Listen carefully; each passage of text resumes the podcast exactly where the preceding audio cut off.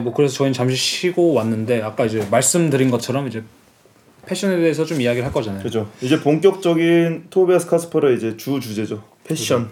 패션은 사실 토비아스 카스퍼의 되게 큰 주제고 또 패션을 넘어서도 사실 우리가 말하고자 하는 게 패션뿐만 아니라 패션의 이면에 있는 그 경제 논리들과 음. 수많은 그런 reference들이랄까 뭐 그런 것들이 있는 건데 저희가 패션을 전공하는 게 아니니까 이게 뭐 저희가 무슨 패션 전공자 입장에서 아니고 패셔니스타 입장에서 이걸 패션을 얘기하자는 건 아니고 네. 좀뭐 예술적인 관점에서 좀 인문학적인 관점에서 아니면 사회적인 현상의 관점에서 뭐 이런 걸 좀 분석하는 건데 사실 패션이란 게 그냥 옷 이렇게만도 말할 수는 없잖아요 사실 그죠. 패션은 라이프 스타일이죠. 그래서 라이프 스타일이잖아요 네. 이제는 네가 입고 다니는 옷이 뭘 보여주냐라는 연출에 대한 이야기죠. 제 생각에는 이 연출이랑 이런 게 맞다는 게 패션을 좀 토비아스 카스퍼가 관심을 가질 수밖에 없는 게 그 패션이야말로 진짜 개념 미술이거든요. 음. 왜냐면 개념, 개념은 비물질적인 거. 그 다음에 어, 예술, 예술은 이제 보통 작품으로 환산이 되니까 작품이란 거는 되게 물질적인 음. 건데 정확히 패션이 그 가장 굳이 말하자면 가장 매력적인 그 콘셉트 작품을 내놓는 그치. 게 패션이거든요. 왜냐면 그치. 패션 쇼들도 요즘에 다 컨셉이 있고 매번 그 시즌마다 쇼 이름이 있잖아요. 쇼, 쇼 이름 있고 자기의 그 읽고보자 하는 음, 메시지들이 있으니까 근데 되게 자명해요. 패션이 자명한 이유가 입는 거잖아요. 그죠. 일단 맞아. 그것 때문에 되게 자명한데 주제는 또 크고. 그리고 이게 매력적인 이유가 예술이란 건 사실 일상에서 좀 분리된 느낌이잖아. 음. 근데 패션이란 거는 말 그대로 일상에서 가장 가까이 있는 맞아요, 맞아요. 욕망할 수 있는 개념 미술이라는 맞아요. 형식이 있는 거지. 맞아. 그렇기 때문에 사실 당연히 건들 수밖에 없는 주제인 것 패션을. 건들 수밖에 없다. 음. 그 다음에 또 토비아스 카스퍼가 관심을 가질 수 있는 이유 중 하나가 이제 아말리아라는 그 친구가 뭐 인터뷰에서 한 말이 있는데 내 생각에 토비아스 카스퍼의 관심을 끄는 것은 예술의 존재는 지, 지적 잉여 가치이다. 그리고 그것이 만들어낸 소비의 종류를 어떻게 복잡하게 만드는가라고 생각한다. 그래서 중요한 건 제가 볼 때는 지적 잉여 가치거든요. 음. 그러니까 패션이나 패션은 진짜 잉여예요, 잉여. 제 생각에는. 그러니까 사회적 현상으로 봤을 때 왜냐면은 우리가 뭐 전쟁통에 무슨 뭐 패셔니스타들 거리가 활발하진 않잖아. 음. 물론 사람들은 다 자기만의 멋을 내지만 그 옛날 사진을 보면 뭐 군인들도 다들 하고 예, 예. 우리 우리 군대 갔다 온 사람들 알잖아요. 그 물광을 왜 내겠어요? 그 와중에 멋있게 보이고 싶은 와중에 게 멋있게 인간의 그. 지적 잉여죠. 그다음에 그 자신의 삶을 연출하고 싶고 왜냐면 내가 이 물광을 내는 이유가 뭐 물광을 내면 단순히 이 예쁘다라는 그 일차원적인 욕망의 단계가 있지만 그걸 넘어서면은 자기가 연출하고 싶은 삶의 라이프 스타일의 가치가 있잖아. 그지. 그러니까 패션이란 건 결국 욕망하는 라이프 스타일을 표출하는 거거든요. 그지. 근데 그런 의미에서 약간 우리가 그렇게 말할 수 있는 거 아까 저희가 그랬잖아요. 예술도 패션이랑 다를 게 없다. 아니면 예술이랑 패션이 이어져 있다. 이걸 말하는 게 뭐냐면은 뭐랄까 우리가 어떤 짓을 해도 이 네트워크에서 무관할 수 없다는 거야. 음. 이 패션이라는 네트워크 혹은 자본주의라는 네트워크 아니면 이 모든 것이 상호 연결되는 이 세상에서 이 네트워크에서 무관할 수 없다는 거다. 음. 뭐 예술만 멀리 떨어져 있고 특별한 게 아니다. 그 이거를 약간 단적으로 드러내준 예시가 그 악마는 프라다를 입는다에 나오는 그 대사잖아요. 음. 토비아스 카스퍼가 그 Lumpy Blue Sweater 그 전시에서 네, 그 전시에서 실제로 사용한 대사인데 이게 상황 설명을 하면은 이제 앤 해서웨이가 아 나는 난 니네 같은 뭐 패셔니스타들 한심해. 막 이런 거죠. 한심해. 너네는 그렇게 공부나 해 막 이러면서 나는 이런 걸막 막 입고 다니는 멋있는 되게 지적인 여자야 뭐 이런 느낌의 뉘앙스로 이걸 입고 와서 패션 별 생각 없이 집어넣어서 입고 막 그죠 그러잖아요. 그래서 패션을 약간 깔보는 대사를 했는데 이제 음. 거기에 보그 편집장인 메릴 스트립이 딱 그렇게 말하죠 넌 그냥 네 옷장으로 가서 그 미련스러운 파란색 스웨터를 골라 들었겠지. 옷 따위에 신경 쓸 틈 없는 진지한 인간이란 걸 세상에 증명하고 싶어서 말이야. 하지만 네가 모르는 사실은 그 파란색은 그냥 파란색이 아니라는 거야. 그건 파란색 중에서도 turquoise라는 색이 아니라 정확히는 cerulean 색이지. 2002년에 오스카 데 라렌타가 cerulean색 이브닝 가운을 발표했고 다음에는 입생 로랑이 cerulean색 군용 재킷을 선보였지. 그러자 cerulean색은 급속하게 퍼져나가 8명의 다른 컬렉션에서도 등장하기 시작했고 이후에는 백화점을 거쳐서 네가 옷을 사는 그 끔찍한 캐주얼 코너로 넘어가게 된 거지. 그러니까 네가 입고 있는 그 파란색은 셀 수 없이 많은 일자리와 수백만 달러의 재화를 창출했어. 그러니까 근본적으로 너는 여기 패션계의 사람들이 골라준 색깔의 스웨터를 입고 있는 거야. 그러니까 이게 우리가 말하는 real 팩폭이네. 어, 패션 우리가 단순 패션이란 게 옷 이면에 있는 어떤 그 경제적인 논리, 삶의 논리, 욕망의 논리를 딱 함축하는 정말 약간 폐부를 찌르는 말이라고 좀 생각이 들어. 근데 이걸로 그냥 사실 토비아스 카스퍼 편을 끝내도 될 정도로 그죠. 이게 딱 잘 함축하고 있는 것 같아요. 맞아 이 이 대사가 그러니까 토비아스 카스파르가 자기 작업을 통해서 보여주고 싶어하는 그 네트워크성이잖아요. 그죠. 아까 처음에 저희가 계속해서 오픈 씨가 설명했던 curating 얘기까지 나왔던 게. 이 네트워크의 장을 보여주는 자본주의의 가장 명확한 산업이 패션 산업이다. 그러니까 저희가 아까 그 말했잖아요. curating 그 시작이 그 페터 뷔르거가 그렇게 평했다고 자기 비판의 단계. 그러니까 이 대사가 보여주는 게 뭐냐면은 사실 자기 비판적인 게 아니라 그러니까 비판이라기보다는 패션 산업 안에 있는 그 내재되어 있는 그 숨은 매- 어, 어, 숨은 어. 논리를 끄집어내는 거거든요. 음. 이 논리를 끄집어내는 게 사실 토비아스 카스퍼의 작업인 거지. 대사를 쓴 이유도 너무나도 사실 맞아떨어지는 작업인 거예요. 그러니까 요즘에 사실 예술이 그런 없, 없지 않아 그런 부분도 있잖아요. 사람들 뭐 사람마다 다르겠지만 편차가 있겠지만 이악 물고 부정하잖아. 예술은 그냥 저런 패션 거랑 달라. 음, 아, 그런 사람들이 아직도 달라. 있죠. 어. 뭐 돈이랑 달라. 그러니까 아직도 뭔가 그 소위 말하는 순수 예술의 이상성을 추구한다고 하는데 그죠. 그거는 이제 아까 그 보들레르한테 이제 이 이안 아죠. 보들레르한테 이제 맞짱 한번 맞짱. 맞다이 한번 맞을 수 있는 맞짱 한번 까면은 예술 뭔지 알 거야. 어. 그러니까 예를 들면 그런 거잖아. 저도 요즘에 예술 작품을 보면서 조금 지루함을 느끼는 부분이 음. 진짜 눈앞에 있는 이 패션이나 우리 옷, 음. 뭐 전자기기 뭐 이런 거 다 이악 물고 이제 무시하고 어디 멋있는 약간 풍, 자연 풍경에 음. 가서 나 시적으로 이렇게 막 해오고 물론 그것도 존중하죠 저는. 그러니까 뭐 근데 그런 류의 것들만 예술이 아니다. 그죠 뭐 진짜 그렇게 이상적인 것 아니면 어디 일상에서 완전 분리된 것 그런 것만이 예술이 아니라 예술이란 것도 사실 이제 일상 속에 자연스럽게 편입돼 있고 그리고 그런 어쨌든 그런 네트워크가 형성됐던 어, 이유가 자본주의고 그죠 맞아요. 그러니까 자본주의라는 모든 거를 총체해서 자본화시킬 수 있는 거대한 시스템이 생겼기 때문에 맞아요. 자동차 산업 디자인과 예술이 연결될 수 있고 예술과 포르노가 연결될 수 있고 맞아요. 포르노와 하이엔드 패션이 연결될 수 있는 세상이 돼버린 거잖아요. 그러니까 자본주의가 어떻게 보면 가장 좋은 시스템이라고 말할 수 있, 만약에 누군가 그렇게 말한다면 그럴 수 있는 단 하나예요.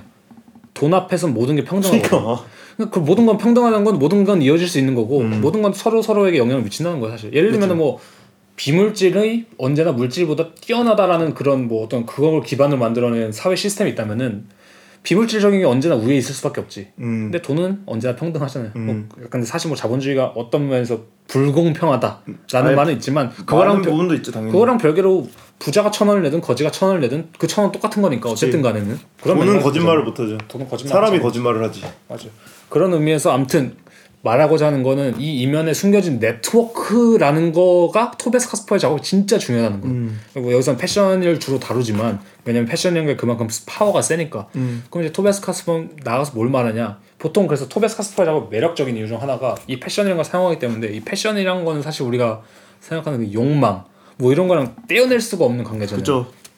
그래서 예를 들면 약간 욕망 이런 거에 대해서 확실히 생각을 해봐야 되는데 그래서 제가 이제 욕망에 관련돼서 좀 이야기를 하자면 네. 갑자기 이제 너무 오펜 씨가 갑자기 끊어서 제가 좀 당황했는데 어쨌든 지금까지 얘기했던 게 이제 네트워크라면 그 네트워크 뒤에 오케이 패션 산업 뒤에 그 네트워크 숨겨져 있어. 음. 근데 우리가 이걸 왜 샀냐? 그러니까 NSA가 그걸 지운 이유가 맞아. 보면 자기 생각에는 아 그냥 그냥 생각 없이 집었다고 생각했지만 그 이면에 어쨌든 욕망이 숨어 있단 말이에요. 그러니까. 무언가를 선택하고 기호를 딱 집는다는 것. 그러니까 토비아스 카스퍼가 작업이 그러니까 이걸 생각해야 돼. 멀리서 아니면은 그냥 저기 한 발치 멀리 서서 야 이런 시스템 존재 이게 아니라 자신이 그 욕망의 생성 과정을 직접 약간 작업을 좀 보여줘요. 맞아 맞아. 그러니까 예를 들면 왜 앤 해서웨이가 그 파란색 스웨터를 집었는지까지가 작업인 그죠 그죠. 토비아스 카스퍼. 그죠 그죠. 그 이면과 그리고 그 집은 이유라는 이유. 걸 볼 수 있고. 그죠. 비판 누구나 할 수 있지. 그죠. 근데 이걸 시- 시각적으로 구현해내는 게 그죠. 이제 토비아스 카스퍼의 이 기발함이랄까. 그죠. 재능. 그래서 이 욕망에 관해서 제가 좀 재밌는 이론을 찾았는데 저희가 제가 생각하기엔 더듬이를 하면서 가장 많이 언급된 철학자 중 하나가 이제 오펜시에 의해 언급된 하나 자크라캉이라고 보거든요. 네, 자크라캉의 이제 대타자 소타자의 개념과 어떻게 보면 굉장히 유사하다고 볼 수 있어요. 음, 이게 이제 르네 지라르라는 철학자의 욕망 이론인데 네. 이게 욕망의 그이 지라르의 욕망 이론에서 아 이름을 좀 마. 지라르의 욕망 이론에서 이제 욕망의 삼각형이라는 게 있어요. 네네. 그러면서 동시에 이제 낭만적 거짓이라는 게 있는데 이게 뭐냐면은 이렇게 생각하는 거예요. 쉽게 말해서 내가 어떤 쇼핑을 하면서 무언가를 집는다는 것, 내가 뭔가를 사는 게 나의 순수한 욕망이 아니라는 거예요. 음. 그러니까 내가 욕망하고 있는 것은, 그러니까 내가 욕망하는 것은 사실 순수한 욕망이 아니라 무의식적으로 이 자본주의 사회에서 영향받은 것들에 대한 결과적인 욕망이거든요. 음. 뭐 예를 들면 누가 SNS에서 아 이 집 맛있어요. VJ 특공대도 그런 것 나에 대한 영향을 끼치는 맞아요. 거고 네, 끼치지. 뭐 당연히 뭐 여러 사람들의 리뷰라든지 평점이라든지? 그리고 더 현대적으로 생각하면 그냥 유튜브에 뭐 먹방. 음. 먹방 보고 치킨 먹으면 치킨 먹고 싶잖아. 그죠 그런 그런 식인 것도. 그러니까 이런 것들이 계속해서 계속해서 나에게 나의 욕망이라는 것에 그 뭐라 하죠? 영향을 미치고 이 낭만적 거짓자들은 이렇게 생각하는 거예요. 아니야. 나 내가 원하는 욕망이야. 아, 이 트렌드는 내가 따르는 거야. 그러니까 이런 식의 음, 맞아, 자기 맞아. 부정을 계속해서 하는 거죠. 아 그렇죠. 그래서 예를 들면 그런 거 있잖아요. 그러니까 유행하는 백을 사서 누가 봐도. 아니 유행하는 옷을 입고 있어 그러면. 야너 그거 유행하는 거 아니냐? 아니 이거 내가 원래 좋아했던 스타일인데. 뭐 그, 뭐 이런 거 그런 있잖아. 있고, 예. 어 그런 거 비슷한 거죠. 그죠. 그래서 이 매개자라는 게 있어요. 네. 이 욕망 이론에서. 그러니까 욕망의 매개자라고 하죠. 네, 네. 이두 종류로 나뉘는데 외적 매개자와 내적 매개자가 있어요. 네. 그러니까 외적 매개자는 가장 극단적인 예로 예수님이라든지. 부처님이라든지 아인슈타인이라든지 뭐 오늘날에는 뭐 스티브 잡스 같은 음, 그러니까 가닿을 이게- 수 없는. 음, 이게 다다를 수 없는 그러니까 내가 욕망조차를 품을 수 없는 아, 큰 동경의. 대상이 어. 돼버린 거야. 음. 내가 아인슈타인을 꿈꾼다고 해서 아인슈타인이 될 수 없는 것처럼 뭔가 그런 식의 너무나 거리가 먼. 크니까, 네. 예. 반면에 이제 자본주의 사회에서의 중요 중요한 매개자가 반대로 이제 내적 매개자예요. 네. 이 내적 매개자는 결국에는 속담으로 따지면 사촌이 땅을 사면 배가 아프다고 하잖아요. 아 그지 옆에 있는 애. 이게 뭐냐면 내 옆에 있는 사람이에요. 어. 그러니까 내가 항상 어딘지 다다를 수 있고 음. 내가 얘랑 얘가 사, 사 입는 것처럼 음. 똑같이 사 입으면 나도 그렇게 힙해 보일 것 같아. 아 그지. 그러니까 뭔가 이런 이런 사람들을 이제 내적 매개자라고 하거든요. 이거를 약간 아까 제가 방금 말한 맥락으로 말하면 그것도 되겠네요. 제가 예수는 그렇게 멀리 떨어져 있는 게 아니다. 라는 맥락으로 좀 바라봐도 왜 그렇다면 토비아스 카스파자가 매력적인지를 설명할 수가 있잖아. 네. 그러니까 옛날에는 예술을 생각하고 뭐 신적인 무엇인가를 생각한다. 거리가 멀었는데? 먼게 매력적이었다면은 요즘엔 오히려 내적 매개라고 해서 내 옆에 있는 애가 저렇게 입고 있으면 나도 저렇게 하고 싶으니까 더 욕망할 수 있는 대상이. 되는 거지. 그죠. 그렇게 해서 보면은 오늘날에는 이제 SNS나 뭐 인터넷 결국에는 그 아까 아케이드 프로젝트 얘기했던 파사주잖아요. 그러니까 내가 갖고 싶은 상품이 저 유리창 안에 넘어 있어요. 근데 이게 이제 손 안에 있고 그걸 입은 애들이 활보하는 걸 과거에는 아케이드로 가서 봤어야 되는데 이제 내 눈앞에서 돌아다녀. 그지. 근데 얘네는 아 나보다 키 한 20cm 좀 더 크고 나도 무슨- 머리 나도 머리 멋있게 자르면 좀 약간 비슷할 것 같은데라는 그런 이상한 욕망을 건드린단 말이에요. 그죠. 근데 내적 매개자의 문제점이 뭐냐면 결국에는 내가 얘를 욕망하는 동안 얘도 사실 날 욕망하는 부분이 있다는 거예요. 서로 욕망. 거. 그래서 우리가 서로가 욕망하게 되면 재활용 문구 마냥 서로 똑같이 물고 빨고 되는 거예요. 그리고 서로 요즘엔 그래서 그런 분석도 있잖아요. 다 우울하다 이게 말하는 게 다 그냥 뭐라고 하면 난 이렇게 안 생겼는데 뭐 이게 보정을 많이 넣어서 넣고 하면은 어 진짜 쟤 왜 이렇게 잘 생겼지? 그럼 나도 저걸 따라해. 그럼 나도 또 저렇게 넣어. 너 반대쪽에서는 그죠, 또 똑같은 거야. 어 쟤도 잘 생겼네. 어, 뭐 이런 쟤도 그죠. 예쁘네. 뭐 이런 식으로 하니까. 맞아. 근데 이게 N 해서이가 뭐 욕망한다는 것도 그렇겠지만 이 내적 매개자의 욕망의 자본주의 사회에서 가장 문제점이 뭐냐면 결국에는 남는 게 다 똑같은 애들인 거예요. 음 그러니까 이 패션이 사실 주도하는 게 다름이잖아요. 그죠. 그리고 그 다름을 통해서 내가 아 나 다른 거 입어야 나 좀 더 트렌디한 거 입어야 내가 이 내적 매개자들에서 좀 벗어나는 난 찐이다라고 말할 수 있는 건데 이게 계속해서 반복되면서 결국에는 언젠가 당연히 끝은 안 나겠지만 이 자본주의 사회에서의 마지막 지점에 패션의 종결은 다 똑같은 정체성의 상실이라고 볼 수도 있다고 하더라고요. 그리고 토비아스 카스퍼도 사실 그런 부분을 꼬집는 걸 수도 있죠. 그죠. 우린 다 우리 안에 갇혀 있어 지금. 그죠. 이거 알아야 돼. 뭐 이런 느낌일 수도 그죠. 있는 거고. 그래서 이게 재밌다니까요. 이 욕망의 시대라고 하잖아요. 이 자본주의 시대를. 근데 이 욕망의 시대에서 우리가 욕망하는 게 뭔지도 모르는 거예요. 그지. 이 자본주의에서 한 번쯤 질문을 던져보셨나요? 내가 왜 살로몬 신발을 샀는지? 전 원래 그런 스타일 좋아했거든요. 이러면 이제 이런 거 좀- 이러면 이제 낭만적 거짓말. 네, 내가 왜 에어포스를 샀겠어? 난 이거 사실 욕망은. 근데 내가 알게 모르게 영향받는 힙합 스타라든지, 그러니까 다 뭔가 있죠, 다 여론가가 있죠. 있다. 그러니까 더 이상 사실 그 근원을 찾아보면 내가 왜 힙합 스타를 좋아했는지도 모르는데 이 힙합 스타도 자기가 이걸 왜 신었는지 몰라. 그러니까 약간 토비아스 카스퍼의 작업을 보면 그런 느낌도 좀 있네 지금 보는 나서 인정해 빨리 인정해 너 있잖아 음, 네 거 아니란 거 인정해 그죠. 빨리 인정해 뭐 이런 느낌 그죠? 그런 것이 있죠. 음. 그래서 재밌는 게 이제 토비아스 카스퍼가 작업을 했던 것 중에 제주, 제목이 이제 블링링이라는 제목의 작품이 있어요. 네네. 이 블링링이 또 재밌는 게 실화 기반으로 한 다큐멘터리 영화의 제목이랑도 똑같거든요. 네네 이게 어떤 내용이냐면 미국에서 이제 벌어졌던 사건인데 10대 청소년들이 SNS로 이제 여러 스타들 뭐 패리스 힐튼이라든지 톰 크루즈라든지 메간 폭스라든지 이런 할리우드 스타들이 일정을 알게 된 거예요. 음, 얘네가 어디 가고, 가고. 예, 예, 이걸 다 알게 되니까 얘네들이 없는 날에 그 집에 몰래 도둑질을 해가지고 거기서 이제 명품들 싹 갈아치고 오. 자 훔치고 자기네들이 그걸 똑같이 따라 입고 그 다음에 그걸 이제 심지어 패리스 힐튼 집에 풀장에서 사진 찍고 어이구. 그걸 또 이제 인스타나 이런 SNS에 올린 거예요. 개념이 없네 근데 그걸 보고 또 다른 매개자들 10대 청소년들이 와 얘네 존나 멋있다. 음. 얘네 돈 존나 많은 부자들인가 보구나. 음. 라고 착각해서 얘네들의 팔로워 수가 또 급속히 늘어나서 얘네가 또 인플루언서가 된 거예요. 어, 특이하다. 예, 근데 나중에 어쨌든 경찰에 이제 잡히고 나서 음. 딱 이렇게 호송되고 뭐 이렇게 잡혔지만 그때도 얘네들이 좀 했던 태도들이 약간 당당한 거 알죠? 그지? 아 우리는 어쨌든 트렌드를 한번 이끌었다. 어. 우리가 한번 인플루언서가 됐다. 맞네. 그런 식의 이제 영화인데 이 영화에서의 배우들이 뭐 여러 명 있었지만 제가 생각해 토비아스 카스파르가 이 영화에서 작업을 쓴 방식이 보면은 이제 뭐 아이패드에 비치는 어 헤르미온느 누구 엠마 왓슨. 얼굴이라든지 엠마 왓슨이 거기서 이제 주연은 아니지만 조연으로 화- 연기를 했거든요. 네네. 그건 영화의 장면에 스틸컷을 좀 잘라낸 것 같아요. 네. 이런 부분이 딱 그런 것 같아요. 이 블링링이라는 영화가 다루고 있는 소재가 있지만 그 블링링 영화 자체가 보여주는 또 욕망시키는 무언가 음, 그쵸, 뭔지. 아시겠어요? 맞아요. 그러니까 또 한 번 매개된 무언가를. 예술이라는 장르 안에서 cropping 해가지고 사진 있잖아요. 그러니까 이런 거예요. 약간 예를 들자면은 이 블링링이라는 영화 자체는 이 시대 SNS에 뭐 하고 뭐 트렌드와 음. 영, 뭐 인플루언서에 대한 어떠한 메시지를 담고 있는 다큐멘터리라면은 이걸 한 번 더 밖에서 보면은 그러니까요. 더 체계적인 이야기가 되는 감각이 좀 있다 고 생각하거든요. 음, 그게. 그러니까 예를 들면 그냥 그런 비판은 누구나 할 수 있어. 외부에서의 비판인데 그건 내가 볼때 그건 비판을 누구나 할 수 있는데 아까 말했잖아요. 토베스 카스퍼는 거길 또 들어간다고. 맞아요. 근데 중요한 건 왜, 왜 이게 재미냐면 이 예술 작품이란 것도 결국에는 이 남의 집에 가서 금고를 터는 거랑 비슷한 걸 수도 있는 거야 사실. 그러니까 그쵸. 날 욕망하게 만들어야 되니까. 맞아, 맞아. 그러니까 결론적으로 토비아스 카스퍼는 이 블링링이라는 영화를 사용해서 작업을 했어. 근데 그 작업은 사람들한테 사랑을 받아야 되고 욕망 을 음. 받아야 되는 작품인 거야.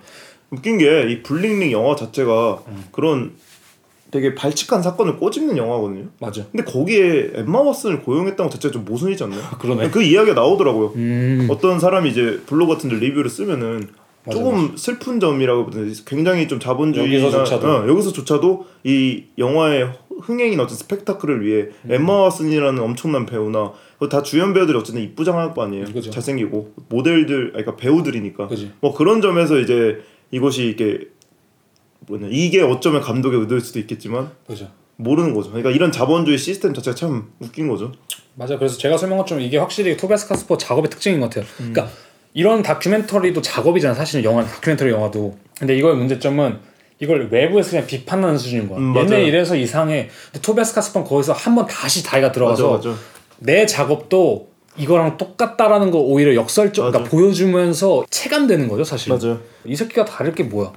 블링링을 통해서 지가 작업을 해서 뜨기 위함에 뭐 이렇게 이런 건데 욕망되는 대상을 만든 건데 그럼 이 새끼들 다를 게 뭐야?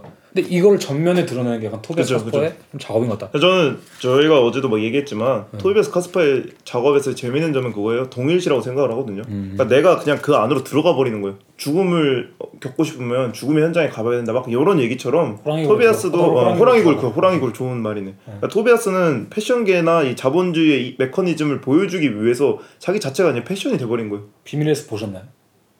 맞죠? 비밀의 숲 아. 그 겁, 이건 약간 스포가 될 수 있는데 어 이거 예. 그런 사, 캐릭터 있지 않던가네. 네, 그죠, 그죠. 그런 악의 느낌이죠. 속으로 들어가는. 예, 예. 그런 느낌이 그런 느낌이에요, 진짜. 그래서 제가 이제 재밌던 게 패션을 생각했을 때 네. 뭐 dandy look, 음. 뭐 chic look, 뭐 vintage look, 뭐 ethnic look 아, 종류가 많잖아요. 엄청 많죠. 근데 그 중에 저는 토비아스 작업에 굉장히 어울리는 패션을 하나 발견했던 생각인데 이게 바로 normcore look. 근데 normcore look 제가 생각해 오펜시도 살짝 normcore look 스타일이에요. 저도 약간 normcore look. 약간 알죠? 네. 포인트로 주고 싶어하는 자기만의 그게 있잖아요. 심지어 이게 욕망이라는 게 무서운 게 뭔지 알아요? 나도 그런 룩을 좋아하잖아. 예를 들자면 네.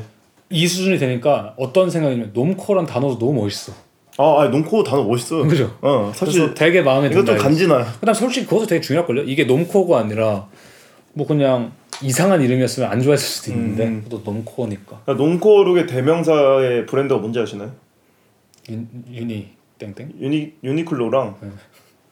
스파 브랜드예요. 유니클로, 지오다노. 지오다노, 뭐 스파오 뭐 이런 식인데 이 normcore라는 게 모르시는 분들의 설명을 하자면 normcore는 로고가 드러나지 않는 그런 네, 거죠. 맞아요, 맞아요. 그러니까 보면은 유니클로도 보면은 이 마크가 사실 딱히 없잖아요. 없죠. 되게 무난해. 네. 나쁘게 말하자면 무난한데 좋게 말하자면 거기 안에서의 포인트를 줄 수 있는 부분이 있는 거예요. 맞아 맞아. 이 normcore라는 단어의 어원도 재밌는 게 이게 윌리엄 깁슨의 이제 패턴 인식이라는 소설에서 나오는 용어인데 이 케이스라는 주인공이 약간 trend setter예요. 이 사람이 이제 cool hunter로 일하거든요. cool hunter. 네, 쿨 쿨한 곳을 찾아내는 아, 헌터. 쿨한 어, 곳을? 찾아내는, 어. 그러면서 이제 패션계 이제 트렌 세계의 트렌드를 이끌어내는 사람인데 어. 얘의 특징이 뭐냐면 자기 옷에 붙은 그 로고를 가위로 잘라내요. 네. 근데 이게 되게 토비아스 작업도 비슷하잖아요. 그러네요. 네. 아 그리고 재밌는 게 사토리얼리스트라고 아세요? 그 되게 유명한 네, 패션 블로거. 네. 그 사람도 옷은 진짜 완전 normcore예요. 이세이 미야케도 그렇잖아요. 아 그런가? 네. 오. 아무튼 얘가 재밌는 게 항상 검은색 티셔츠에 회색 스웨터랑 이제 평평한 리바이스 501 청바지만 입거든요. 어. 그러니까 기표를 싹 죽이고 음. 내 나의 나를 드러내겠다라는 느낌으로 해서 결국 이 평범함을 뜻하는 norm이랑 강경함을 뜻하는 core가 합쳐서 이제 normcore라는 음. 단어가 나온 건 말이에요. 네네.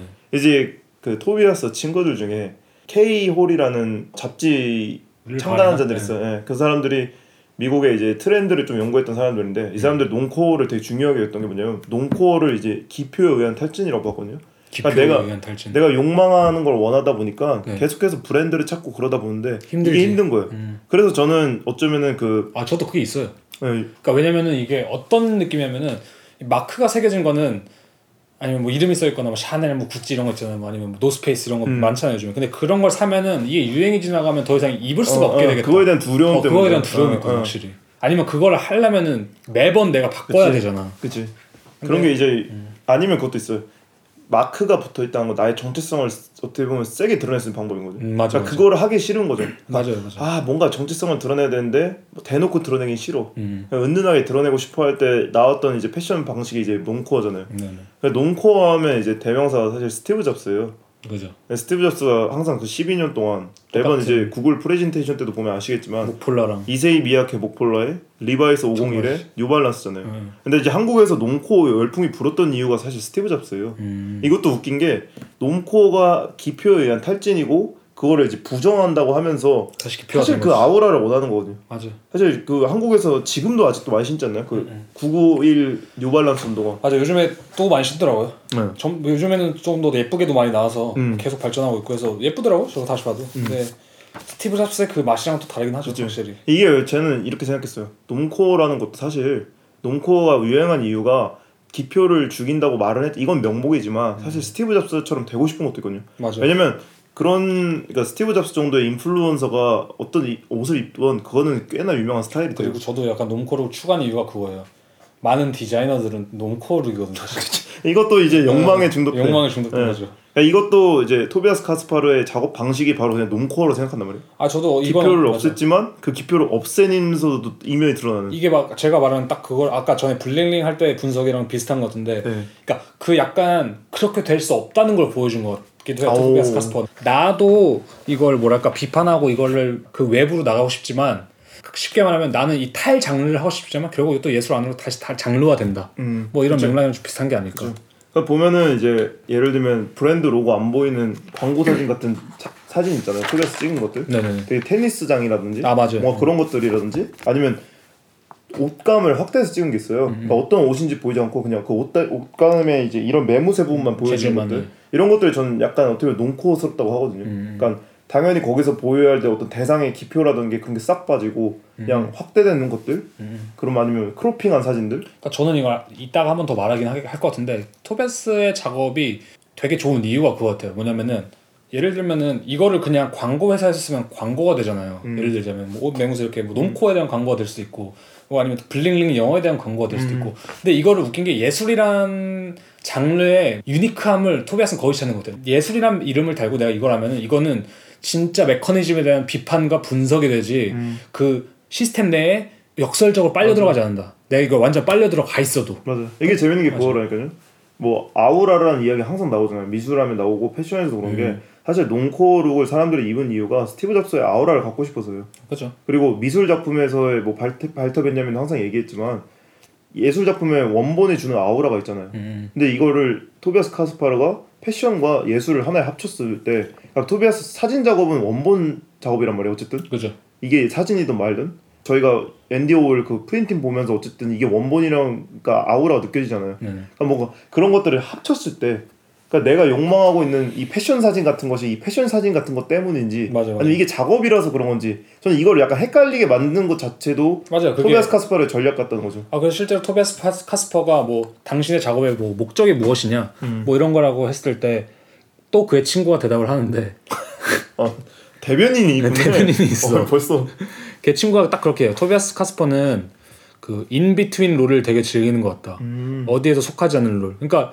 예를 들면 토비아스 카스파가 연기자라면 당신 지금 무슨 연기를 하고 있나요? 라고 하면 난 중간 어딘가 있는 연기를 하고 있어요. 라고 말할 것 같은 그런 포지션을 되게 취한다고 말을 하거든요. 음. 아니 이런 느낌이죠. 당신은 어떤 연기를 하고 있나요? 아 저는 이런 인터뷰에 대답하는 연기를 하고 있는 사람입니다. 오 그러니까 그럼 오, 이상하잖아 그게. 어. 약간 fake 다큐 같기도 하고 이게 뭔가 확 맞아요. 딱그 어, 말이 페이크 다큐네. 어. 딱그 말이 맞는 것 같아요. 이 나는 지금 인터뷰를 응하는 연기를 하고 있다라고 했을 어. 때 이게 진짜인가 가짜인가. 그치. 그러면은 연기 자체에 대한 아니면 어떤 인터뷰 자체에 대한 메타적인 이게 사색이 가능해지거든요. 그쵸. 그때는 거기서 이제 자기가 토비아스 카스퍼가 가지고 있는 개념적인 약간 비판성이 이제 그쵸. 부상하는 거고. 그쵸. 예. 근데 어쨌든 이런 거를 얘기를 하면서 뭐 욕망이다 그리고 뭐 놈코어다 얘기를 했지만 음. 이 패션계에서의 가장 큰 변화 동시에 그리고 욕망이 따르는 방식이 이 속도잖아요. 그래서 속도. 저희가 패션하면 사실 트렌드라고 얘기한 게 트렌드라는 게 가장 최신의 것이잖아요. 그죠. 그 패션이 보여주는 게 가장 트렌드한 건데 우리가 도대체 욕망의 속도를 어떻게 따라잡아야 되냐? 뭐 예를 들면은 올해 컬러가 뭔지 아시나요? 올해는 모르겠는데. 올해 이 컬러가 이제 회색과 노란색이란 말이에요. 어 회색가 나와. 그 회색이 올해 컬러로 지정된 게 9년 만인가 그렇대요. 음. 이런 무채색이 잘 지정이 안 된대요. 음, 음. 이제 노란색과 팬톤에서 하는 거 말하는 네, 거. 팬톤에서 한 거. 근데 이게 지정이 되면은 가장 먼저 이거에 반응해서 나오는 데가 어딘지 아세요? 패션? H&M이에요. 어. 그러니까 뭔가 그런 식으로 걔네들이 진짜 빠르게 만들어내잖아요. 음. 이 스파 브랜드의 강점이 뭐냐면 기표가 없으니까 그냥 열라 빨리 만들어내면 되는 거예요. 그리고 심지어는 그런 생각 들어요. 팬톤이 그 색깔을 미리 선정했다고 해도 팬톤조차도 어디서 지금 영향을 받고 있을 그지 그지. 거니까. 어, 팬톤이 뭐 하이엔드 패션 브랜드에서 받을 수도 있고. 그지. 뭐 예를 들면 뭐 뎀나나 누가 이렇게 살짝 아 나 노란색이 좋아. 예, 끌려 이렇게 나 이번에 나 이번에 노란색 할 건데 좀말 좀 해놔라. 그리고 이 발표한 날짜가 2021년에 올해 색이라면 2020년 9월에나 발표해요. 어, 하, 한창 빨리죠. 그죠, 그죠. 한참 빠른 거죠. 패션계에서의 그 시즌제도 그렇잖아요. 음, 음. SS 시즌 그리고 FW 시즌이 그죠. 이미 6개월 정도 한 반 계절 정도 훨씬 빠르죠. 그죠. 음. 이런 거 보면은 이제 패션에서의 이제 속도, 그러니까 이 욕망의 속도가 점점점 빨라지고 있다. 그것도 웃긴 게 이거를 단적으로 느낄 수 있는 게 옷가게가 그렇잖아요. 여름에 가면은 여름 옷은 세일하고 있고 겨울 옷이 나와 있잖아요. 그럼 아 개뿔 이러고 사는데 그만큼 패션계가 빠르잖아 사실 트렌드라는 게. 왜냐면은 그런 거야. 패, 패셔니스타들한테 이미 상점에서 팔고 있는 것은 내가 살 가치가 없는 그치. 거야. 작년에 사놨어야지 이미. 막 그런 맥락인 거죠. 미술도 보면은 미술이 가장 그 모더니티를 뭐 드러내야 되는 거 역할을 해야 된다라고 했으면은 과거에는 그래도 마부나 창녀를 그리는 정도로 따라잡을 수 있었어요. 맞아 근데 지금 따라잡으려면은 미술이 따라잡을 수 있는 세상이에요. 그러니까 미술이 맞아요. 과거에는 트렌드를 이끌었다면 지금 패션에 밀리는 이유가 그것 때문에 이 속도를 못 잡아가요. 맞아 미술은 지- 진짜 그 속도가 너무 빠르니까 아니면 그렇기 때문에 오히려 미술은 잘 그래서 난해한 길을 택해야 되는 것도 맞죠 있고. 예를 들자면 토비아스 가스파르가 머리가 좋다고 생각한 게 그거라니까요. 이 패션을 미술로 삼았다는 것 자체가 음. 맞아. 언제든 트렌드에 맞춰서 할 수 있는 거예요. 어떻게 보면. 그다음에 그걸 비판으로서 또 자기는 그 앞에 있는 듯한 아, 느낌을 좀 그런 줄 수도 느낌일 있고 맞아요. 실제로 잡지라는 거나 이런 것도 보면은 막 토베스 카스퍼도 잡지를 발행한다거나 이런 것도 보면은 잡지도 사실 정보 전달의 역할이고 뭔가 잡지라는 게 사실 보통 그렇잖아요. 뭐 트렌드라든지 어떤 사회 경향에 대한 어떤 정보를 맞아. 주기 위함인데 그렇다는 것은 잡지라는 것은 어떤 트렌드에 대한 이해를 가지고 있고 아니면 어떤 주도권을 가지고 있고 음. 뭐 그렇기 때문에 잡지라는 형식이 뜨고 있는 게 아닐까? 뭐 젊은 작가들 입장에서도 뭐 악마는 프라다를 입었다의 모델인 그 안나 윈투어라고 하잖아요. 네네 안 미국 보그 편집자. 아, 네, 맞아요, 이 맞아요. 사람이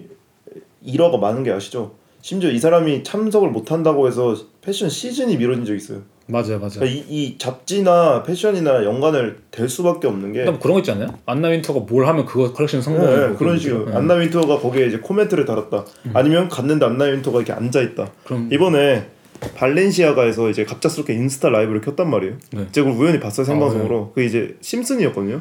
근데 거기에 보면은 안나 윈터가 또 나와요.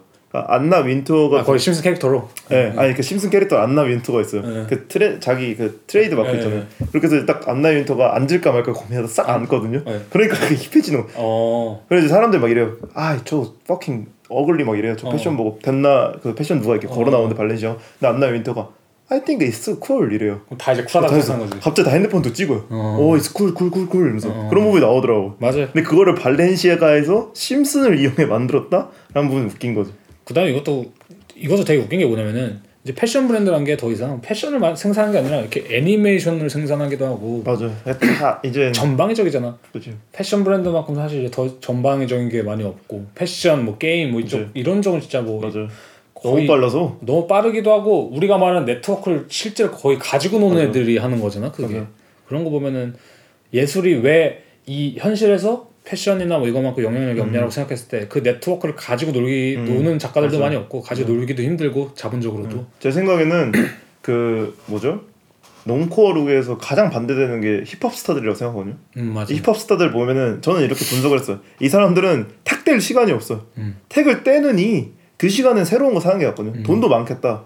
그리고 택 떼는 시간에 까딱하면 트렌드가 바뀌는 세상에서 그냥 이거 계속 그냥 입는 거잖아요. 그리고 제 생각 그것도 있는 거 택, 택을 막 안 떼는 이유 중 하나가 이게 그만큼 fresh하고 지금 당장에 아, 새 거, 것이다. 새거. 이게 그만큼 새 거다 이게 사실. 그거에서 나온 거예요. 이제 가난한 흑인 힙합 옛날에 그 사람들이 성공의 상징으로 올백 에어포스에다가 음, 택 달린 스냅백이거든요. 네네 이 맞아 택 달린 스냅백이고요. 나 이거 방금 산 거 같은 fresh함을 항상 가지고 있어. 그 뉴에라도 이거 절대 떼면 안 된다고 그거 떼다가는 이제 보들레르한테 또 다시 보여줘. 보들레르. 뭐 그런 것처럼 보면은 패션 얘기를 하면서 나중에 또 힙합 얘기를 잠깐 하겠지만 진짜 빠질 수 없는 게 이 트렌드의 속도를 지금 주름 잡고 있는 게 이제 패션과 힙합. 맞아. 패션과 힙합 뭐 그다음에 그래서 보면은 뮤직비디오 뭐 이런 것도 막 스타일이 너무나도 많이 바, 빨리 바뀌고 막 그러잖아요. 맞아요. 근데 그런 것도 진짜 사회적인 그런 것들과 되게 많이 연관이 돼 있고 맞아요. 뭐 어떤 뮤직비디오 어떤 미학을 쓰느냐에 따라서 진짜 패션 뭐 동향도 바뀔 수 있을 것 같은데 제 생각에는. 그죠. 뭐 영떡 보세요. 영떡이 진주 목걸이 하고 다니니까 음. 자기 좀 세, 세련됐다라고 생각하는 사람들 중에는 뭐 진주 목걸이 하는 사람도 많잖아요. 그리고 우리가 그런 얘기 해볼 수 있잖아요. 저번에 어제 얘기했던 것처럼 맷갈라. 아 맥갈라 쇼 그죠. 예를 들면은 저도 그거를 동감하는 게 패션이 훨씬 이 네트워크를 잘 다루고 있고 이 우리의 주변 거를 뒤흔드는 역할을 한다는 게 생각이 뭐냐면은 그 킴 카다시안이 이번에 이제 맥갈라에서 음. 뭐 마스크를 쓰고 뭐 올 블랙으로 이게 의상을 입었는데 사실 뭐 그러면서 나오는 게 뭐 이제 여성 인권 뭐 이게 음, 그그 중동 쪽에 네. 음. 중동 쪽에 뭐 이제 히잡을 쓴 여성 인권들에 대한 얘기가 아니냐 뭐 이런 말들이 새어 나오는데 음. 사실 그런 작업은 예술에서 몇 년 전부터 막 다큐멘터리성 작업, 뭐 음, 여성 작가들의. 작업, 중동 작가들의 작업식으로 쏟아져 나왔는데 아무도 크게 그렇죠. 크게 관심을. 가지지 않았어. 그냥 말로만 이거를 그치, 한다 뿐이지. 근데 패션으로 그냥 맥갈라의 킴 카다시안이 그걸 입고 나왔다는 이유로 그것이 부각이 되고 그러니까. 아니면 예를 들면 요즘 오징어 게임도 뭐 있고 막 이런 식의 드라마에서 뭐 음. 그런 것들이 나오면은 뭐 기생충에서도 그렇고 막 이 사회적 문제가 그런 데서 되게 비춰지고 아니면 힙합 이런 데서 비춰지면은 훨씬 더 우리가 강렬하게 다가오잖아. 음. 그렇죠. 근데 제 생각에 그게 단순히 뭐 얘네가 잘했다 못했다 이게 아니라 얘네가 우리 주변에서 실제로 우리를 지배하는 요- 그 네트워크를 음. 걔네가 게- 가장 더 빨리- 직접적으로 어, 어, 다루고 맞죠. 가장 빨리 다루고 있기 때문에 맞아요. 생각하거든요. 어. 그리고 릴 나스 엑스가 네. 그 동성애자 아 그 뭐라죠? 퀴어? 퀴어잖아요. 근데 그 사람이 딱 이제 말 한마디 내비치는 게 예술에서 퀴어 가지고 그 담론으로 작업을 하는 사이에 이미 걔는 SNS 한번 올리면 돼요. 뭐 오늘 누구 봤는데 걔 존나 마음에 들어 이렇게 올리면은 맞아 맞아. 그게 화제되는 속도가 훨씬 빠른 거예요. 맞아 그러면서 사실 그런 유명인들 아니면 인플루언서들 많아지면 사실 예술에서 아무리 우리가 시위를 하고 뭐 예술 작업을 그걸 하는 것보다 훨씬 빠른 속도로 퀴어에 대한 인식이 바뀌는 거거든. 음. 근데 그런 점에서 만약에 내가 진짜 정치적인 작업을 하고 내가 진짜 무슨 어떤 사회적인 메시지를 던지고 싶은 작업을 하는 데 있어서 구시대적인 아니면은 이 네트워크라고 해야 될까? 실질적으로 이 주변을 장악하고 있는 패션이라든지 뭐 그치. 대중문화를 겸한 그거를 애써 무시하고 그냥 나의 메시지를 예술적인 방식으로 푼다라는 건 사실 제가 볼 때는 그치. 좀 시대착오적일 수 더, 있겠다. 더 정신 차려야 되는 세상이 될 수도 있어요. 그러니까 맞아. 진짜 미술이 미술이 어떻게 해야 되냐에 대한 그냥 기로점이라 생각하거든요. 미술이 사실 자아 먹히는 순간이 올 수도 있다 생각을 한단 말이에요. 그죠. 어쩌면은 그래서 토비아스가 좀 유- 영리한 방식이라고 생각하는 게 아, 내가 호랑이 굴에 들어가 있을게. 근데 호랑이 들어가 있는 거를 내가 지금 보여주고 있잖아. 그리고 그게. 내 작업이야 이런 식으로. 아까도 말했던 것처럼 그냥 그 토비아스 카스퍼 진짜 영리한 게 이 네트워크를 자신이 사용하면서 자신을 그 우- 위에 둬요 스스로. 음. 그러니까 방식이 아까도 그랬잖아요. 왜냐 뭐 bling bling 하면서 이걸 다시 crop해서 이걸 개념 작업을 하는 순간 그렇지. 되게 그 다양한 메시지가 생성이 되고 거기서 타, 그 뭐랄까 음, 단순히 이걸 비판이 아닌 한층 더 위에 있는 맞아요. 수준의 그 비판으로서 사- 스스로를 격상시킨다. 맞아요. 뭐 이런 맥락이 좀 있죠. 힙합 스타 얘기가 나와서 그런데 어제 오펜 씨가 딱 얘기했던 사람 있잖아요. 아 제이지. 네, 제이지 얘기 잠깐 해주시죠 한번. 제이지랑 카니에를 조금 얘기해 볼 수 있을 것 같은데 제이지가 사실은 거의 사업가로 성공한 거의 첫 번째 래퍼고 이제는 모든 래퍼들은 대부분의 성공한 래퍼들은 사업을 하고 싶어요 사실 음. 뭐 스윙스도 사실 헬스장을 하고 뭐 기리보이도 제가 알기로 옷 브랜드 하나 아, 하고 IP 있고 48인가? 네. 그 다음에 예를 들자면 그 누구야 박재범 그 박재범 사람도 이제- 제이팍도 지금 소주 산업인가 응, 응. 그걸 하고 있는데 사실 제이지가 이미 다 한 거거든요 어떻게 보면 그래서 제이지가 사용했던 wording들이 다 그런 거예요 너가 지금 하고 있는 건 다 내가 했고 넌 나 따라하는 거다 너 아류다 뭐 오토튠 내가 이미 다 썼다 뭐 이런 식으로 어. 하는 것처럼 있는데 그래서 가사 하나 뽑아왔어요. 이것도 패션이랑 되게 연관해서 재밌는데 I'm just a runway show. 난 runway show다. But I wear that on my plane. 나는 근데 그걸 내 비행기 안에서 입는다. 음. 그러니까 런웨이에서 보는 걸 난 내 비행기에서 입는다. This my runway show clothes. 그러니까 내 이 런웨이에서 입었던 내 옷들 그, 그 cashmere sweat they come out next year but this my last year sweat. 그러니까 내가 입고 있는 캐시미어 스웨터는 내가 작년에 입은 거지만 내가 작년에 입은 거지만 너네한테는 내년에 나올 스웨터다. 그만큼 나는 빠르다. 그 빠르다는 이미지가 되게 각인이 되면서 좋은 이미지를 이런 식으로. 자신, 어, 자신감 있게 내뱉었으니까 이제 사람들이 어, 제이지가 하는 거는 빠른 무언가다라니까 더 빨 더 실시간으로 관찰하려고 하죠. 그러니까 맞아요. SNS 찍어 올리고 그리고 이것도 멀리 있는 이야기가 아닌 게 제이지도 실제로 뭐 톰 포드라는 곡도 있고 뭐 음. 피카소 피카소 관련된 곡도 있고 해서 예술이랑 이런 쪽으로 해서 가사들 되게 많이 써요. 막 어. 예술에서 조지 콘도 언급하고 막 이런 것도 되게 많거든요. 근데 탑도 사실 그렇잖아. 아 그죠. 빅뱅의 탑도 뭐 예술 언급을 되게 많이 하고 바스키아 뭐 이런 언급을 되게 많이 하고 실제로 collecting 음. 하기도 하고. 제 생각엔 그것도 제이지를 오마주 하고, 하고 있는 거거든요, 사실. 음. 이게 재밌는 거는 근데 포브스는 제이지의 수조 원의 재산을 분석하면서 그의 재산 중 4억 2,500만 달러, 그러니까 약 4,800억 원은 우버, 그다음 귀리 우유 회사 오틀리, 그다음 보험 스타트업 에토스, 뭐 일론 머스크의 스페이스X 등 뭐 엄청 다양한 그 장르로 뻗어나가서 얘가 사업을 하고 있고 그 다음에 뭐 그가 보유한 개인 음원 권리는 2억 달러고 뭐 아내 비욘세와 함께 예술품 및 부동산에 오랜 기간 동안 적극적으로 투자해서 이제 지금 가지고 있는 돈은 또 뭐 약 1억 1,400억 원에 달한다. 그러니까 여기서 사실 보여주는 게 제이지가 사업을 성공시키는 방식도 보면은 단순히 그냥 자기가 하는 랩 랩해서 뭐 이걸 파는 게 아니라 음. 뭐 그 돈을 통해서 뭐 딴 데 투자한 거긴 한데 어쨌든 그 범위들이 되게 다양하고 그것도 자신 음악에서 언급을 함으로써 더 활성화시키고 음. 일론 머스크도 비슷하거든요. 일론 머스크가 그 테슬라랑 자신 스페이스X 그 사업을 번창시키는 방식이 자신이 사업을 하고 있다는 걸 되게 우회적으로 알려요. 음. 예를 들자면은 최근에 그런 게 있거든요. 나는 비트코인이 최고라는 게 지구를 망치기 때문에 친환경 에너지로 그것을 생산한다면은 테슬라를 비트코인으로도 팔 의향이 있다. 음. 그런데 사람들이 난리 났지. 아, 이제 또 지랄을 한다. 어. 일론 머스크. 근데 일론 머스크도 지금 되게 그 장난 잘 치죠. 근데 그 이면에 사람들 분석했을 때 얘가 왜 이런 걸 했고 다시 결국 풀었어요. 판다고. 음. 근데 왜 그럴까 했을 때 분석을 그렇게 하더라고요. 실제로 일론 머스크가 친환경 에너지 사업을 하고 있거든. 자기 걸로 또 끌어오기 어, 위해 끌어오기 네트워크의. 숨김을. 그다음에 테슬라 이거 전기차 하는데 그 테슬라 전기차 이 재질이나 이런 그 만들 때 쓴 재료가 우주선 만들 때 쓴 재료래요. 오. 근데 그게 우주선만 만들려고 쓰려면 이게 비싸니까 그치. 테슬라를 살 때 그걸 씀으로써 사람들이 더 많이 쓰게 하는 거야. 오. 그래서 더 싸지게 만들고 뭐 백종원 씨가 하는 거랑 비슷한 거죠. 근데 그런 식으로 봤을 때 내가 단순히 우주에 가고 싶다고 할 수 있는 것도 아니고 내가 단순히 뭐 비트코인 돈을 벌 수 있다고 비트코인만 하면 안 되는 세상인 거야 요즘에는 이것들이 서로 이제 다 연결이 돼 있다 이거죠. 그래서 제이지도 뭐 비슷한 맥락을 가지고 좀 그런 부분이 있고 음. 아까 말했던 이제 트렌드의 속도. 음. 카니에 웨스트 뭐 말할 것도 없이 패션의 뭐 Yeezy Boost는 그죠. 뭐 이번에 패션 카니에 웨스트가 Yeezy 아예 그 누구죠? Gap이랑 Gap이랑 한 것도 난리 났어. 소문 나는 순간부터 지금 벌써 갭 그 뭐죠? 주식 그 맞아요. 떡상했다고 하잖아요. 소위. 그 작년인가 그 재작년에 발표가 나는데 네. 그때 뭐 몇, 얼마가 올랐더라 시- 시가총액이 아무튼 엄청나게 올랐다고 하더라고요. 어쨌든 간에 저희가 그러면 말했던 게 다 그거잖아요. 뭐 이제 얘가 뭐 패션을 사용하고 뭐 음. 어떤 문화를 사용하고 뭐 다른 걸 사용하고 하는데 이거를 이제 굳이 말하자면은 저는 전유 예술이라고 하, 는 장르가 있거든요. 사실. 그죠. 전유 예술은 약간 개념 미술이랑 많이 가- 맞닿아 있는 장르인데 전유 예술이란 건 이제 굳이 말하자면 일상성을 극복하기 위해 앙리 르페르브가 개진한 개념으로서 전유 예술은 다른 예술 작품의 소재를 원본의 문맥과 다르게 자기 작품에 원용하여 사용하는 것으로 인용이나 표절과는 다른 개념으로 뭐 이는 기본적으로 작품의 원본 진본 저자의 문제를 제기하는 근대 회화의 전통적 문제 의식과 맞닿아 있다. 그래서 recontextualize라고 해서 재문맥화, 무- 새로운 문맥을 만들어내는 것과 되게 밀접하게 연관되고 curating과도 사실 밀접한 관계죠. 왜냐면 curating이라는 것도 작품을 이게 모아가지고 새로운 문맥 안에. 넣는 거잖아요. 뭐 그런 식으로 이제 전유 예술이라고 표현이 되는데 이런 말이 있어요 사실 그 여기도 보면은 first it must, must be bleached that is to say its own color must be taken out of it. 이게 뭐냐면 처음에 이것은 탈색돼야 되고 그러니까 말하자면 이 색깔을 뺏어야 된다. and that it must be dyed that is to say another color must be imposed on it. 그러니까 이것은 그리고 다시 염, 염색돼야 되고 그 색, 새로운 색깔이 올라가야 된다 그 위로. 그러니까 이게 약간 전유 예술이라고 생각하면 될 것 같아요. 그러니까 뒤샹이랑은 조금 다른 게 제 생각에는 전유 예술은 조금 더 그 예술 자체에 있는 논리 에서의 약간 inside joke 같은 걸로 더 맞닿아 있는 거라는 거죠. 그러니까 변기는 좀 더 포괄적인 질문이었다면 전유 예술이란 거는 악마는 프라다를 입는다. 그다음 어떤 예술가의 작업, 그다음에 자신이 생각하는 어떤 텍스트의 작업 세 개를 합치면서 그 새로운 맥락을 행상, 생- 생성해내는 약간 뭐랄까 여러 가지 패치워크를 한다고 생각하면 될 것 같아요. 패치워크로 옷을 만드는 느낌?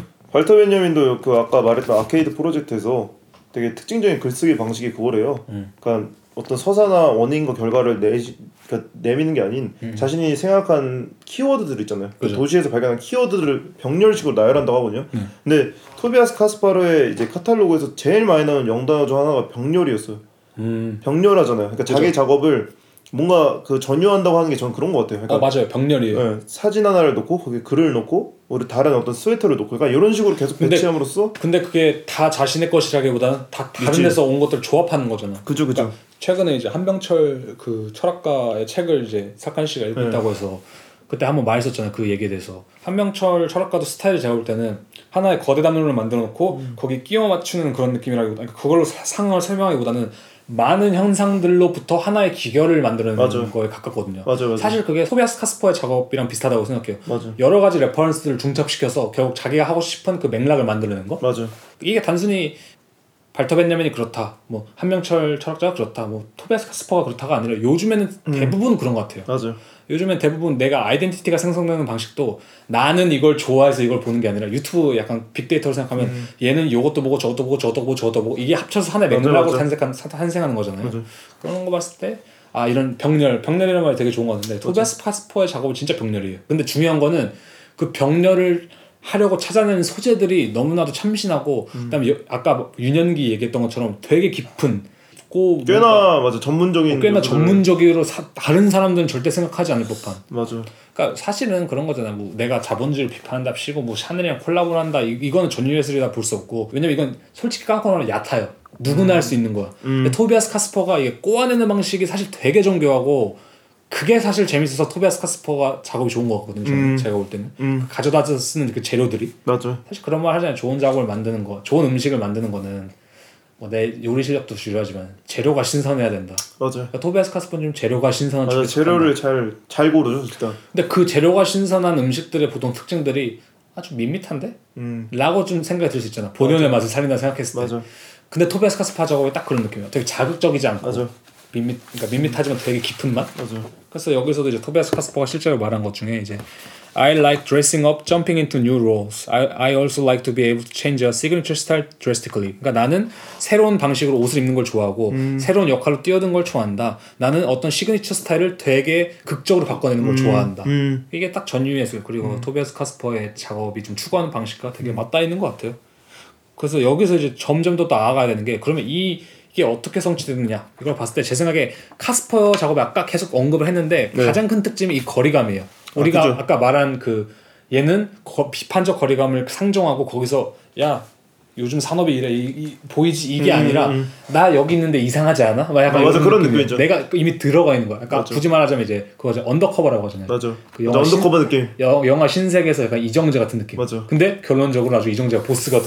그죠 아, 약간 그런 느낌처럼. 그러면 이제 관객은 헷갈리는 거지 얘 진짜 그 마음인가 막 이런 거뭐 맞아. 신세계는 적극적으로 들어가긴 했지만 맞아. 근데 신세계 마지막에 모르잖아. 거기서 자연스럽게 담배 피고 그죠. 이자성이. 그죠 그래서 쿤스트할레 베른에서 열린 이제 그의 전시 Mid-Career Paintings라는 전시가 있었는데 그래서 큐레이터 카펜터가 그런 말을 해요. 그래서 내가 의도, 의도하는 바를 직접적으로 말하는 위험을 감수하고 말하자면 내 생각에 새로운 혁명적 주체는 이미 존재하는 그룹 내에서 새롭게 음. 형성되는 새로운 그룹일 것이다. 한마디로 그 안에 속해 있는 그룹에서 나온다는 거죠. 음, 예를 들면 그 우리가 약간 저번 시간에 한번 얘기했었던 것 같은데 그 사카린 씨가 이제 졸업자를 대상으로 하는 그 세미나에서 네. 그 어떤 그래프를 그려준 게 있었잖아요. 그 네. 아. 맞아, 맞아, 맞아. 근데 그것도 가만히 보면 안에 들어가 있는 건 맞아요. 맞아요. 그러면서 그 안에서 조금 걸치면서 조금 걸치면서 이상하게 만들어. 바꾸는 거죠 여드름처럼 네, 맞아요. 톡 튀어나오게 그래서 그런 것들이 있는 것처럼 예를 들면 그래서 토비아스 카스퍼는 개념 미술 그 맥락에 속하는데 다르게 풀어낸 게 자신의 거리감을 없애서 들어간다는 게 음. 왠지 다른 것 같아요. 근데 이게 이 거리감이 작동하는 방식을 또 차용하는 게 저는 패션에서의 거리감 방식으로 생각합니다 음. 아, 패션이 일상에 침투할 수 있는 방식이 점점 더 교묘해지고 음, 더 어떻게 나쁘게 말하면 우리 욕망을 더 자극하기 위해서 침투한다고 볼 수 있거든요.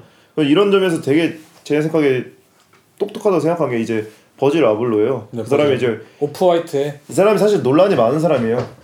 왜냐하면 어떤 논란이 많냐면 뭐 김심야라든지 네. 몇몇 힙합하는 사람들도 그렇고 그러니까 어떤 지식인들은 이 사람을 비판을 해요. 이 수, 수가 너무 얕다고. 아 수가 너무 네, 직접적이야. 그러니까 너무 직접적이니까. 근데 반면에 또 어떻게 보면은 얕지만 그게 생각할 있어요. 주고. 어, 그건 아, 빠른 건 맞아요, 있어요. 맞아요. 그건 인정해야 될 건데 뭐 제일 유명했던 게 오프화이트가 처음에 사업을 시작했던 방식 중에 하나가 뭐 폴로의 이제 린넨 셔츠라든지 아니면 그 플란넷 셔츠를 산 다음에 싼 값에 사죠 동묘 같은 네네네. 데서 그리고 그 뒤에 이제 그 폴로 로고를 없애버리고 네. 그 등에 그 Off-White 트렌드 그 있잖아요 X자. X 두 개 하얀색 근데 그걸 이제 찍어서 3, 40만 원에 팔았단 말이에요 네네. 근데 그게 또 잘 팔렸어요 네. 근데 이게 재밌는 게 토비아스 카스파르의 작업 방식에서 기존 로고를 없애버리고 자기 로고를 음. 만들잖아요. 네네. 그걸 이렇게 달아놓잖아요. 그럼 그때 이제 그 정체성이 흔들리는 것처럼 맞아요. 이제 Off-White의 정체성의 시작은 약간 그렇게 시작했다고 보거든요. 그쵸? 그러니까 비슷한- 얘네들이 비슷한 작업 방식이지. 예. 그러니까 Off-White가 좀 어떻게 보면 무서운 게 얘네가 지금 가지고 있는 위기랑도 비슷해요.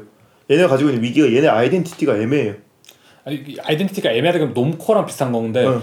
약간 그런 식으로 차용하고 전유하는 게 아이덴티티였는데 그게 지금 너무 맞아요. 패션계에서 이제 유행한 스타일이 맞아. 돼버렸잖아, 사실. 사실 지금 오프화이트가 그렇게. 트렌드지 않아요. 맞아, 오히려. 좀 지루하다 그러거든요. 그러니까 아, 너무 에, 뭐라냐 금방 지나가게 돼요. 음. 왜냐면 이렇게 비유를 하면 돼요. 얘는 급류에서 물살을 잘 타는 카누자 하는 사람인 거죠. 저는 약간 버지라블로 오프화이트랑 비슷한 작가라고 생각이 드는 게 데미안스트라고 생각하거든요. 왜냐면 데미안스트가 전 재밌다고 생각했던 게 그런 질문을 던지게 얘는 지금 자본주의 상업 그러니까 상업배이라는 그 속에 속해 있는 걸까? 음. 아니면 이거를 아. 이거에 대해 비 조롱하는 걸까? 그치. 아니면 그걸 또또 그런 척을 하면서 또 들어가 있는 걸까? 그치. 그러니까 이런 약간 뭐랄까 수싸움이잖아 이게 사실 개념적인 수싸움. 그치. 근데 데미안 허스트가 뭔 생각하는지는 솔직히 모르겠는데 약간 그런 생각을 좀 야기시키는 것만으로도 맞아요. 개념 미술이라고 볼 수 있다. 왜 데미안 허스트 최근 작업 봤어요? 최근 건 뭐였죠? 최근 나비 같은 거요? 아니, 나비 말고 요번에 공개를 했는지 아닌지 모르겠는데 뭐 사진들은 있어요 인터넷 치면 올려두면 좋을 것 같은데 무슨 동양식으로 벚꽃을 엄청 그렸어요 예. 근데 이게 그러니까 그 생각이 드는 거야 이 새끼가 이걸 왜 그렸지? 어, 어. 중요한 건 잘 팔릴 것 같아 그리고 그러니까. 그러면 이게 오징어 게임이 유행하는 이 마당에 이걸 비판 뭐, 뭐 여러 가지 생각이 들잖아 그치. 근데 제 생각엔 그런 의미에서 데미안스트는 의도하든 의도하지 않든 그 시스템에 들어감으로써 오히려 더 거리감이 생기게 만드는 그죠. 실제로 거기서 이런 평이 있어요. 그래서 그 토베스 작업 전시나 이런 평을 하면서 a display that makes something visible and as it distance the viewer. 그러니까 관람객과 거리를 뒀는데도 불구하고 더 가시적으로 되는 음. 그 역설인 거잖아요 이게. 이게 그거네 비슷하네요. 그 오프 오프화이트에서 따옴표. 음, 그러니까 이게 거리를 어. 만들어 버리는데 역설적으로 그 다운표 한번 설명해 주시면 좋을 것 같아요. 그러니까 이게 제일. 유명한 게 그거죠. 그 나이키랑 콜라보했던 스니커가 유명했잖아요. 네네. 그 한국의 사사라고 하는 그 작가 아시죠? 어 예. 그분도 이제 그, 코- 그 스니커들을 전시를 했었어요. 네. 근데 그게 웃긴 게 뭐냐면 그 따옴표가 항상 이제 버질 아블로가 말하니까요. 그게 the 대명사의 뜻이잖아요. 따옴표가 붙는 순간. 그 하나의 객체로서 이렇게 딱 붕 뜬단 말이에요. 음. 근데 나이키라는 것이나 에어포스, 블레이저 이름이 다르죠. 이것들은 덩크. 뭐. 너무나 유명해서 우리가 그냥 자연스럽게 받아들인 거예요. 근데 맞아. 거기에 이제. 따옴표를 붙이는 순간 그 캐릭터들의 객체들이 붕 뜬다고 생각을 해서 항상 그런 식으로 이야기를 했단 말이에요. 맞아 맞아. 근데 이게 지금 토비아스가 말한 그 약간 거리두기 하기 뭐 이런 거리두기 했는데 알고 보니 더더 가까워지는 가까워지고. 약간 세계를 짜그만 음. 방이라고 생각했는데 얘가 지금까지 그냥 저기 있는 애인 줄 알았는데 갑자기 어느 날 보니까 되게 가까워 있는 거예요. 그러니까 음. 이런 느낌인 거죠. 따옴표를 붙이는 순간 맞아요. 얘가 아 블레이저가 이렇게 맞아 나랑 이렇게 유명했었지 맞아. 이런 걸 그렇게 확 체감하게 된다는 거죠. 맞아 맞아. 그래서 보면은 버질 아블로 뭐 인터뷰 같은 거 보면은 이 사람이 이제 영감을 많이 받는 게 어쨌든 street 브랜드잖아요. 그러니까 네네. street이라는 개념인데 건축을 했잖아요. 원래 이제 건축. 전공을 건축 전공했어요. 보면은 되게 구, 구조물에 관심이 많단 말이에요. 음. 그래서 보면 이제 오프화이트의 첫 그 시그니처도 횡단보도에 그 흰 줄이 있잖아요. 네. 그러니까 일상에서 무언가를 따오는데 이런 부분들이 우리가 지금까지 길 걸으면서 보고 있던 다양, 당연한 무늬들이란 말이에요. 음, 그렇죠. 근데 이런 것들을 이제 메이크업, 패션이란 트렌드에 딱 집어넣는 순간 다시 확 눈에 띄게 되는 거죠. 이 우리가 지금 하는 맥락에서 중요한 거는 그거 같아요 확실히 어딘가에 속한다는 그 개념이 무엇을 더 멀어지게 만든다는 그 그쵸. 개념을 좀 이해하면 되게 좋을 것 같거든요 그쵸. 토비아스 카스퍼의 작업이 그죠. 그렇기 때문에 기표를 잘 쓰는 거죠. 오프, 그쵸. 오프화이트의 버즈라블로. 그래서 요, 요 지금 이제 또 말할 게 약간 배트몽 얘기를 좀 해보자면은 음. 배트몽도 저도 되게 관심을 가졌던 게 옛날에 그 배트몽 이제 자, 그러니까 런웨이 같은 거 보면은 그런 거 많았잖아요 여기 뒤에 Polizei 그 한마디로 경찰 음. 뭐 아니면 이제 스태프도 있고 어, 맞아 맞아. 그러니까 저는 그게 되게 시, 그 security. 뭐 security 있고 뭐 아니면 여권으로도 막 슬리퍼를 만들고 어, 어. 뭐 그 DHL 택배 회사 어, 어. 그거 이제 티셔츠 만들고 그런 게 저는 그 따옴표랑 되게 비슷한 맥락이라고 보거든요.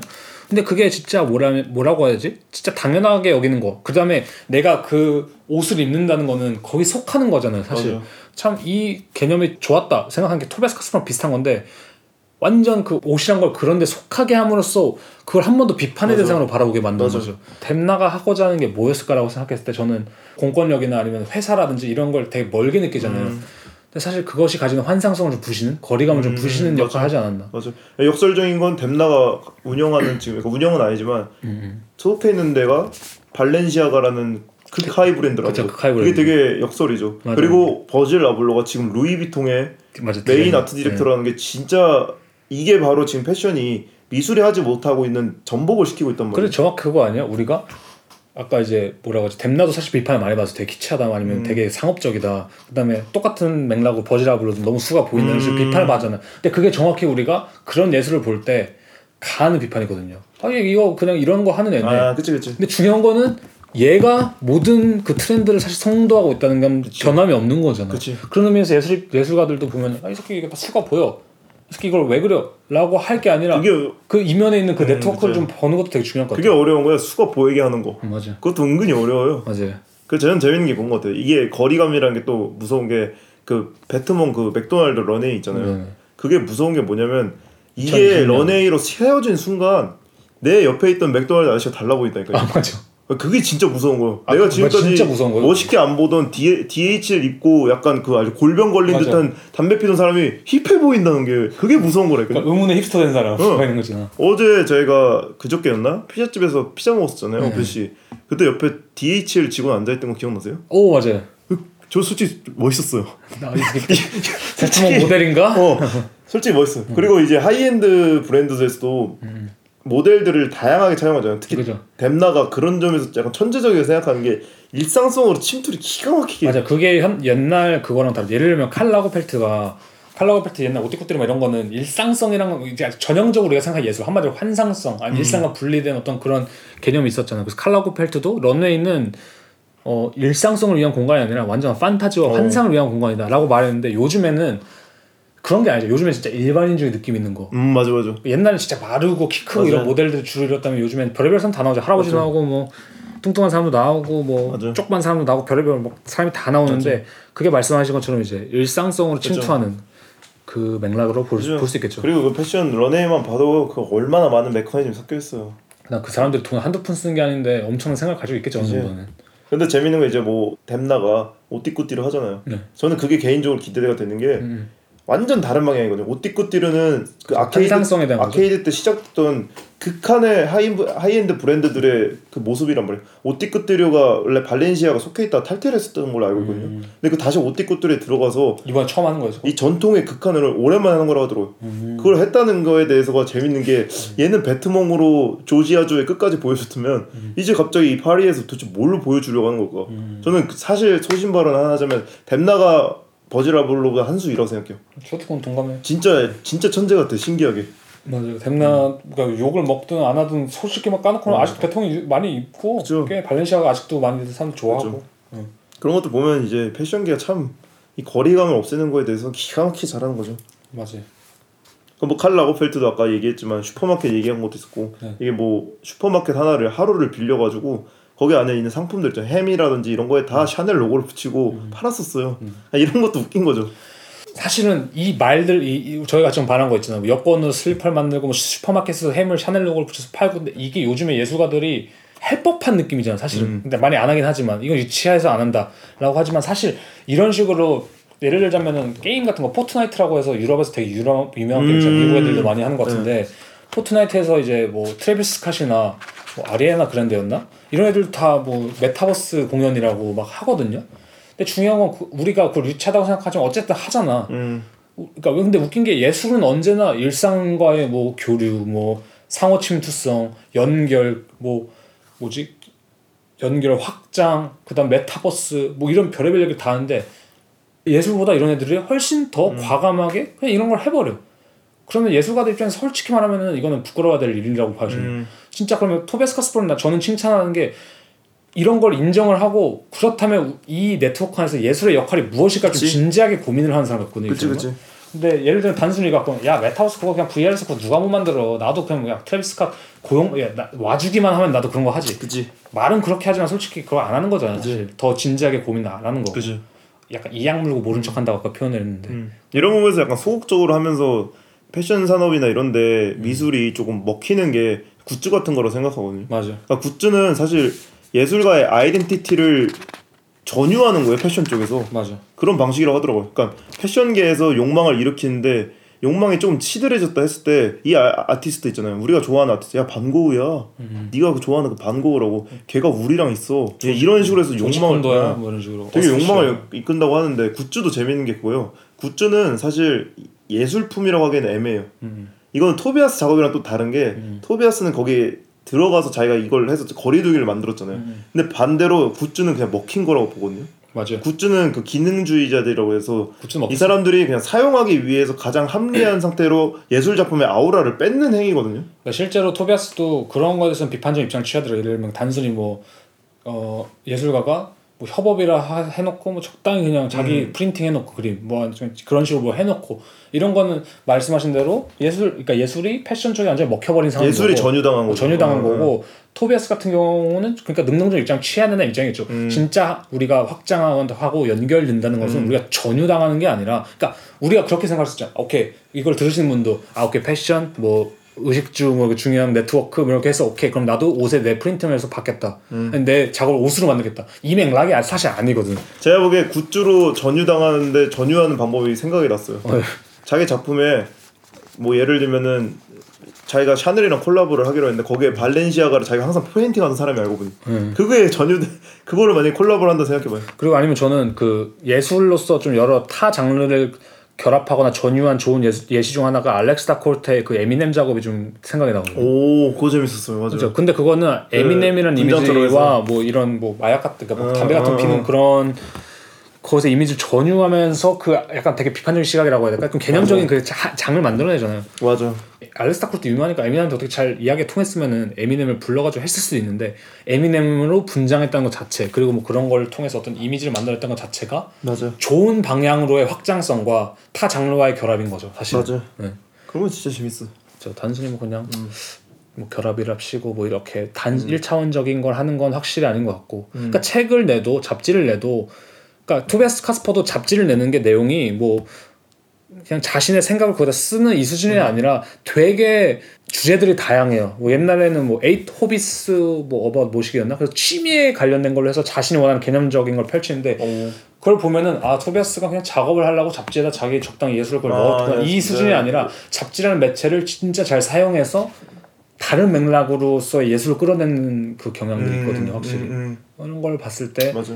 부, 그는 분명히 전유 예술을 잘하는 사람이라서 첫 번째로 확실한 건 예. 아까 뭐 생각해보면 토비아스가 지금까지 저희가 계속 얘기하는 방식이 되게 현대적이랑 잘 맞는 것도 있는 게 음. 과거에는 뭐 institutional critique이라고 해서 그 사람들이 비판하는 방식은 그 확장적 미학 자체에 맞춰서 비판했거든요. 그죠 그 완전히 거리두기에서 바- 비판했잖아요. 맞아요. 한- 예를 들면 뭐 다니엘 뷰렌이 예를 들면 갤러리에 외곽 있잖아요. 창문을 지나쳐서 줄을 그어버리거든요. 네. 그런 식으로 이렇게 낯설게 만들므로써 어 갤러리라는 안의 공간에 미술 작품이 전시되는데 이 창문에 그려져 있네. 음. 라고 이렇게 불편하게 만들면서 그 거리를 만들 띄워버린다거나 네. 뭐 루이스 로울러 같은 경우에는 여러 예술 작품 우리가 알고 있는 유명한 작품들 있잖아요. 비싼 작품들을 음. 개인 콜렉터가 소장한 곳에 이제 벽에 걸려져 있는 걸 찍는다든지 아니면 미술에서. 그게 이제 다른 저기 멀리서 비치는 볼록 거울에 휘어져 있는 모습을 찍어서 그걸 거대하게 미술관에 음. 이제 걸어놓는다든지 약간 되게 어떻게 보면 카스파랑 비슷하면서 비슷한데 비슷한데 다르거든요. 네. 그 방식 중에 다 큰 차이는 그거 같아요. 거리감. 이 사람들은 호랑이 굴에 들어가지 않았는데 맞아 호랑이 굴을 이렇게 옆으로 돌면서 찍은 거고 맞아, 맞아. 그게 그 당시에 통하던 방식이 그게 가장 트렌디했던 방식이고 맞아 이제 토비아스는 아 씨, 호랑이 굴 밖에서 찍으면 이거 했는데 누가 어 잠깐만 아 들어가 보자 이러고 딱 들어간 느낌이란 거죠. 이거랑 연결해서 말하면 좋을 것 같은 게 그러니까 탈 장르와 아니면 거부 그러니까 refusal 스타일이라는 게 있거든요. 네. 그러니까 그거를 약간 우리가 생각해 보면 좋을 것 같은 게 그런 거예요. 예를 들면 거부 스타일이란 거 한번 생각해 보면은 방금 다니엘 뷰렌이나 루이스 롤러 같은 이제 비판 제도 비판 작가라고 해야 될까요? 음. 기관 비판 작가들 그치. 이런 작업을 보면은 걔네는 실제로 거부를 해요 어떤 의미로 그지 그지. 호랑이 굴에 아, 안 들어가면 들어가는, 거부한다. 어, 어. 근데 토비아스에게 거부라는 건 호랑이 굴에 안 들어가는 게 거부가 아니고 거기를 들어가는 게 진짜 거부하는 거다. 음. 라는 맥락으로서 약간 새로운 뭐랄까 그것도 그, 그, 어, 그렇네. 네, 새로운 맥락으로 좀 그걸 풀어내는 것 같아요. 그래서 진짜 이 시대의 예술가라면 그런 걸 많이 생각해보면 좋을 것 같아요. 그래서 아까 말한 것처럼 거부라는 거부를 한다는 것은 진짜 무엇일까? 그지.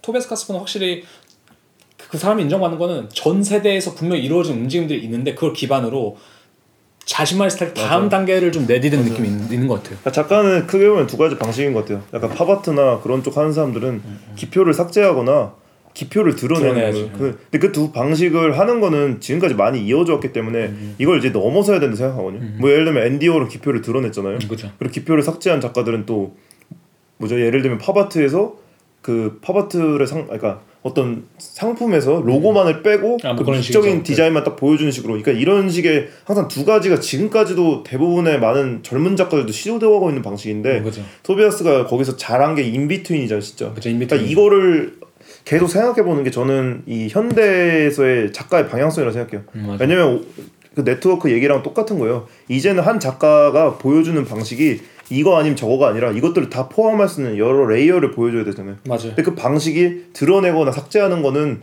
논코어로 끝난다는 거죠. 그러니까 도안이면 뭐잖아. 네, 도안이면 뭐가 아닌 도사의 뭐가 사이에 뭐가 있는지 모르지만 독에 걸린 뭐. 어 그래 또오 진짜네 그래 개율 뭐 아니면 더 어디서 나온 거예요? 응. 그걸 몰랐어요. 아 그래. 네. 그래서 독에 걸린 온 거야. 아 아무튼 네 그러니까 토비아스가 잘한다가 잘한다는 게 저는 그런 거다. 그러니까 지금 이 현대에서요 어떤 작가로서 어떤 한 인간으로서 보여줄 수 있는 방식이 그런 식으로 이제 내가 그 상대방이 돼서 오히려 그러니까 뭔지 알죠? 그죠. 그래야 딱 내려올 수 있는 그러니까 이게 아까 계속 말한 거잖아 사실. 그러니까 이게 제가 사판신 중 다른 용어로 표현한 건데 현대 속에서 예술이 점해야 되는 위치에 대한 진지한 고민을 한다는 거죠. 맞죠?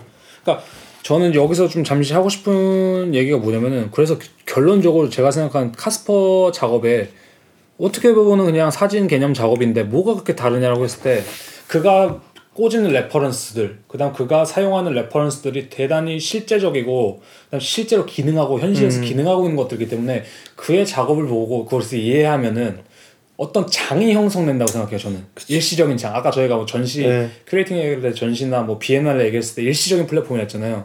저는 그게 그러니까 지난 개념 미술들과 지금 토비아스 카스퍼의 전형적인 차이라고 그러니까 가장 큰 차이라고 생각하는데 지난 작업들은 보면은 되게 멀리 있는 것에 대한 어떤 이론적인 그러니까 아마도 우리가 그걸 이해해도 작업을 이해해도 어떤 실제적인 장이 형성되기보다는 그냥 머리로 아 그렇구나 라고 하는데 토비아스 카스퍼의 작업을 보고 있으면은 그냥 일상이 낯설어져 일상 자체가. 그러니까 그장 자체가 형성이 되는? 이건 제 생각이라서 좀 말하기가 좀 애매한데 예시로 들고 싶은 게 정희승 작가님이라고 이제 한국에 사진하는 분이 계신데. 네, 이번에 올해 작가상 후보였던. 네 맞아요. 이번에 올해 작가상 전시를 보고 전 되게 좋았어요 그게. 근데 그 이유가 뭐냐면 옛날에 우리가 기본적으로 사진이라고 말을 하면은 그냥 그냥 옛날식으로 말하자면 롤랑바르트식으로 말하자면은 적이 이 과거에 적이 있던 무엇을 지시하는 그 지시체를 본다고 생각을 많이 하잖아요. 근데 정희승 작가는 그걸 넘어서서 제가 볼 때 이번 전시가 내용이 주변 작가를 그냥 찍은 거예요 자기 동료 작가들을. 뭐. 그래서 미술하는 사람이면 다 알 법한 뭐 그런 작가들을 찍어 찍고 그걸 배치하고 저 사, 자기 사진들과 이렇게 교- 이렇게 섞어서 배치했는데 그게 이제 한국 예술계에 대한 얘기래요. 저거 이제 인터뷰 같은 걸 보니까 그러면서 하는 말이 뭐 우리 예술가들이 사실은 불타는 배, 뭐 침몰하는 배에서 춤을 추고 있는 사람들이 아닐까. 오. 뭐 이런 식으로 좀 시적인 생각인데 로맨틱하게 어. 로맨틱한 생각인데 그런 식으로 해서 만들었는데 이게 이게 약간 일반인들 입장에서 보면 솔직히 말하면 모를 수 있거든요. 음. 왜냐면 예술가가 아니기 때문에 왜냐면 사람들도 그냥 어 저 사람 누구지?가 되는 건데 음. 한국 예술계가 그렇게 넓진 않잖아요. 사실 어느 정도 얼굴 다 알고 음. 유명한 사람들끼리 다 아는 수준이니까 그런 거 봤을 때 한 예술가가 거기 가서 그 정희승 작가가 만들어낸 그 장을 이해하는 순간 음. 한국 예술계라는 되게 비물질적인 영역이 되게 가시화되는 거거든요. 아 이 사람들 다 이렇게 살고 있고 이 한국 예술계에 이 정희승이라는 작가가 꺼내고자 하는 얘기가 이런 거구나라는 걸 이해하게 되는 순간 그러니까 제가 말한 그거예요. 활성화되고 활성화돼 있고 되게 기능하고 있는 장. 그러니까 예를 들면 lumpy blue 스웨터랑 비슷한 거예요. 그러니까 내가 그냥 아까 그 스웨터를 집었는데 야 그 스웨터는 너 엄마 자본주의의 노예야 이렇게 말하면 뭐 그런가 보다 음. 하고 마는데 그 마- 메릴 스트립의 말을 들어보면은 그치. 아 이게 이, 이 스웨터가 기능하는 무엇을 느껴지잖아 이미 막 응, 진- 응축된 어, 무언가 응축된 진동하는 살아있는 욕망의 결정체처럼 음, 음. 막 그런 식으로 맞아. 보여주는데 토비아스 카스퍼의 작업들이 대부분 그런 맥락들이 좀 맞아, 많은 것 같아서 맞아. 되게 좋은 것 같아요. 맞아. 그래서 아무튼간에 이런 거를 좀 성취해낼 수 있는 게 제 생각엔 예술이 맞아. 해야 되는 역할이 아닌가. 맞아. 왜냐면 패션은 솔직히 말하면 이런 걸 우리가 전유를 많이 한다 해도 어쨌든 되게 상업적인 맥락에서 그다음에 너무 그것을 우리가 의식할 수 없는 영역에 그것들이 존재하는데 예술은 그걸 우리가 의식할 수 있는 영역으로 좀 끌어오는 맞아요. 그게 기능이 있다고. 생각하는 그게 거예요. 예술이 아직도 살아남을 수 있는 그래서 저는 그게 약간 이제 토비아스 카스퍼가 예술에서 찾는 뭐랄까 의미라고 생각을 해요. 가치라고 좀 생각을 음. 하고.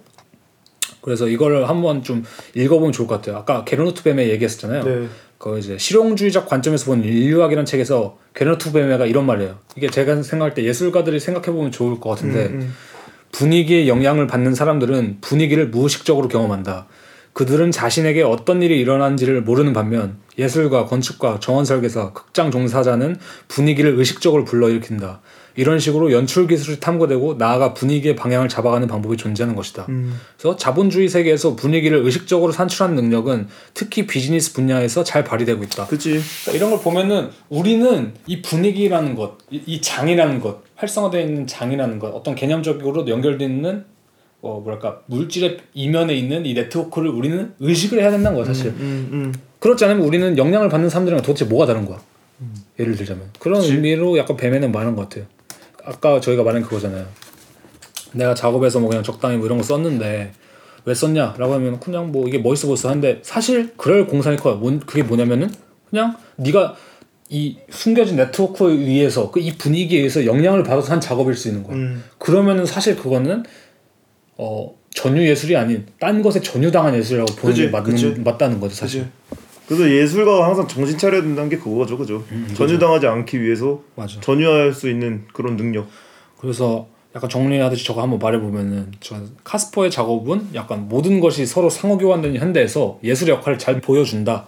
그리고 패션, 음악, 뭐 대중문화들이 서로 관계에 대한 가시성을 서로 드러내지 않고 상업적이고 자본적인 이익을 취할 때 그런 분위기 안에 대중들을 자연스럽게 편입시킬 때 카스퍼의 예술은 이게 뭔지 보여? 이런 식으로 너가 좋아하는 것 혹은 우리 주변에 약간 모든 것이 이렇게 생성되고 있는 거야 하고 이렇게 그 장을 한번 보여준 것 같아요. 음. 그래서 예를 들자면은 카스퍼랑 비슷한 류로 약간 되게 이 숨겨져 있는 장을 드러내고 이 네트워크를 드러내는 걸 약간 피식 대학 알- 아세요 요즘에? 그죠, 그죠. 유튜브에 피식 대학을 좀 대표적인 예시로 들고 싶어요. 요번에 쇼미더머니 하는데 이제 임플란티드 키드 나왔었잖아요. 그게 진짜 장을 보여줬죠, 뭔가. 그죠. 어. 그러니까 우리가 단순히 생각한 trapper들, 래퍼들이 어떤 식으로 약간 스스로의 gimmick을 음, 설정하고 뭐 음. 이런 걸 좀 잘 드러내 보여주고 뭐 산사랑 사, 한사랑 산악회 그다음에 최준 음.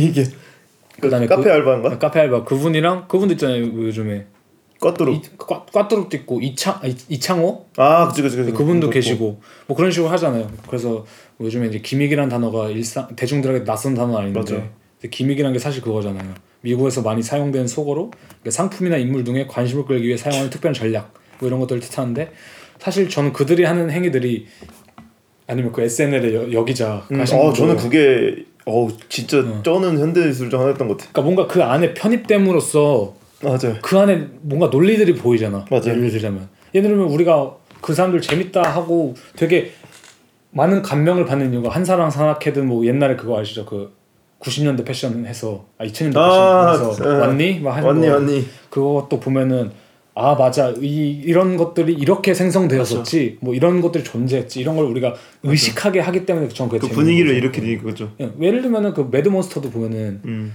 그 아이돌들에 네. 대한 분위기를 일으키. 어, 군, 그 아이돌들이 이렇게 형성되는 어, 거구나. 맞아, 맞아. 그 예를 들면 아이, 그런 댓글들이 많잖아요. 와 진짜 이 하는 말투가 아이돌이랑 똑같다. 어, 맞아. 저 매니저 형도 진짜 아이돌 맨날 매니저랑 저런 사람인데. 맞아. 그런 식으로 형성된 메커니즘이 되게 보여줘서 되게 재밌는 거죠. 관찰력이 좋아요. 그러니까 쟤는 개그맨들이나 개그우먼들이 되게 똑똑한 게 관찰력. 관찰력이 기가 막혀요. 네, 관찰력이 근데 예술가는 사실 관찰력도 중요하잖아요. 그리고 정확히 토비아스 카스파랑 똑같은 게 그 역할로 자신이 맞아. 쏙 들어가 버리잖아. 맞아, 맞아, 근데 그러면서 더 멀어지고. 맞아. 예, 그게 재밌는 거죠. 맞아.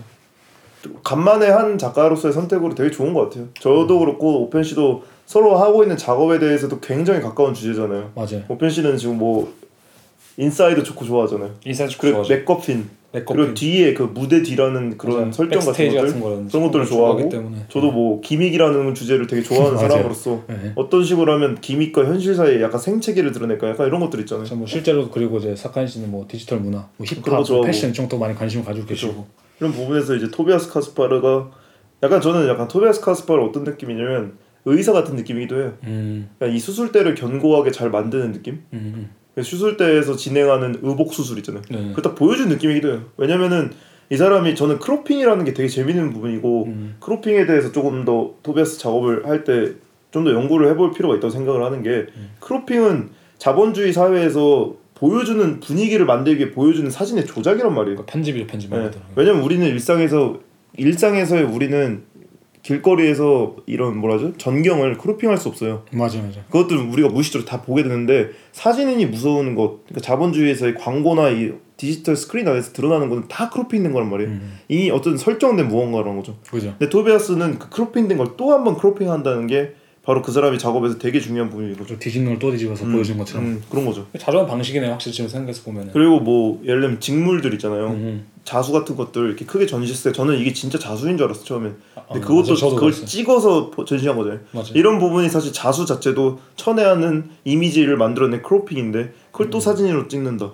그런 것들 보면은 그런 방식 자체는 그 루이스 로울로 같은 옛날 과거 작가의 차용 방식을 좀 따른 거지만 맞아, 맞아. 그 호랑이 굴에 들어가서 호랑이의 피부를 보여준 느낌? 그러니까 이걸 알- 이걸 계속 말하잖아 저희가. 이, 이 토베스 카스퍼의 실천 자체는 사실 이전 시대 사람들과 얼핏 보면 비슷해요. 미학적으로 어느 정도 비슷하고. 근데 뭐가 다르냐? 이걸 계속 저희가 말한 거죠. 이 뭐가 다르냐? 음, 음. 첫 번째로 아까 말했던 게 이 사람은 진짜 그 자신만의 독특한 그 reference를 갖다 쓰고 두 맞아. 번째로 이 직전의 메시지가 되게 솔직히 재밌어요 참신하고 그다음 그걸 실제로 그 안에 들어갔다 뭘 떨어지게 만들고 맞아. 그런 메커니즘의 차이도 있고 그다음 장을 형성하고 그죠. 그죠. 그런 게 좀 있는 것 같아요 잘 키메라를 잘 만들고 있다. 어, 맞아요 어 키메라를. 그러니까 그런 거요 예를 들면 누군가는 옛날 작가들은 이게 패치워크를 해서 그냥 곰인형을 만들었는데 음. 지금 토비아스 카스파는 패치워크를 해서 누더기 골렘을 만들어서 움직이게 만든 거야 거의 음. 그러니까 약간 그런 식으로 생명력의 차이가 좀 있는 거죠 저는 좀 더 다르게 말하고 싶은 게 응. 작가들은 다른 작가들은 패치워크를 이용해서 곰인형을 만들었다면 음. 카비 토비아스가 만드는 거는 패치워크를 이용해서 윤곽선만 만드는 것 같아요. 음, 뭔지 아세요? 사각형의 윤곽선 할 때 이렇게 하잖아요. 네네. 이렇게 하면 이 안에 뭔가 분위기는 형성돼요. 음. 이 안에 네모가 있는지 동그라미 있는지 몰라요. 아. 이게 그 이창동 작가 어제 저희가 이동진 얘기한 것도 비슷하다 생각하냐? 음. 구멍을 그린다는 게 선을 그리는 거지 이거 안에 구멍을 그린 게 아니란 말이에요. 음, 그죠. 그런 식으로 토비아스가 하는 게 약간 바느질도 비슷해요. 바느질 땀 따는 거 있잖아요. 음. 그게 정확한 무언가를 만들어내지 않아요. 연결할 뿐이지. 윤곽선을 만들어내면서 분위기를 만드는. 그런 느낌인 것 같아요. 제가 보기엔. 음 맞네. 그런 거 되게 재밌는 것 같고. 그래서 저는 확실히 좀 공부를 하면서 느낀 게 저도 잘 몰랐었다 했잖아요. 애초에 그냥 관심을 가지고 있던 음. 작가인데 공부하고 느낀 게 저한테도 되게 많이 도움이 맞아요. 됐고 그다음 에 현대를 이해하는 좀 새로운 방식을 더 많이 이해하게 된 것 같아요. 저는. 맞아요. 예를 들면 뭐 스티브 잡스가 그런 말 했잖아요. 뭐 코딩을 배우면서 뭐 코딩을 배워야 된다. 왜냐 현대가 돌아가는 방식을 알기 때문에. 음. 근데 그런 거랑 비슷하게 이 토비아스 카스퍼라든지 이런 그 패션 아니면 그 음.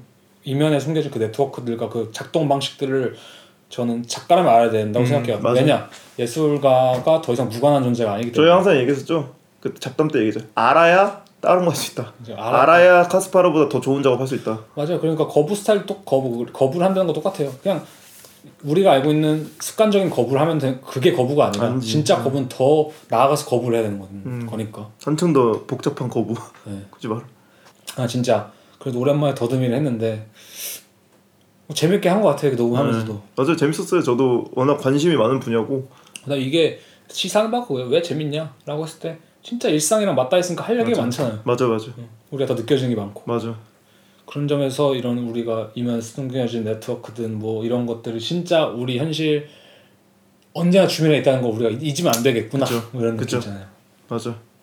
네, 그러면 오늘은 이제 녹음을 이 정도로 하고 네. 저희가 사실 토비아스 카스파르 1편이 굉장히 분량이 많잖아요. 지금 오펜 씨가 뽑아온 종이만 해도 거의 20장인데 네, 네. 이 분량을 하면서 뭐 두 편으로 나눌지 아니면 너무 길면 세 편으로까지 나눌 수제 있지만 생각에 두 편을 나눠줄 것 같아요. 왜냐면 저희도 하면서 좀 건너뛰었어요 일부러 너무 음, 많아서 음. 이걸 다 말하면은 맞아요, 뭐 맞아요. 끝도 없었어 이게. 맞아. 그래서 아마 두 편 정도 나올 것 같고. 같은데 아마 이번에 어 저희가 어쨌든 일정상 음. 업로드하는 게 둘째 주잖아요. 그러니까 한 주가 늦어졌죠. 네, 둘째 주 수요일이니까 아마 다음 편은 이제 또 토비아스 전시에 관한 이야기라면 이제 넷째 주 수요일로 하고 네. 앞으로 또 이렇게 2주 간격으로 해서 아마 둘째 주, 넷째 둘째 주, 넷째 주로 갈 것 같아요.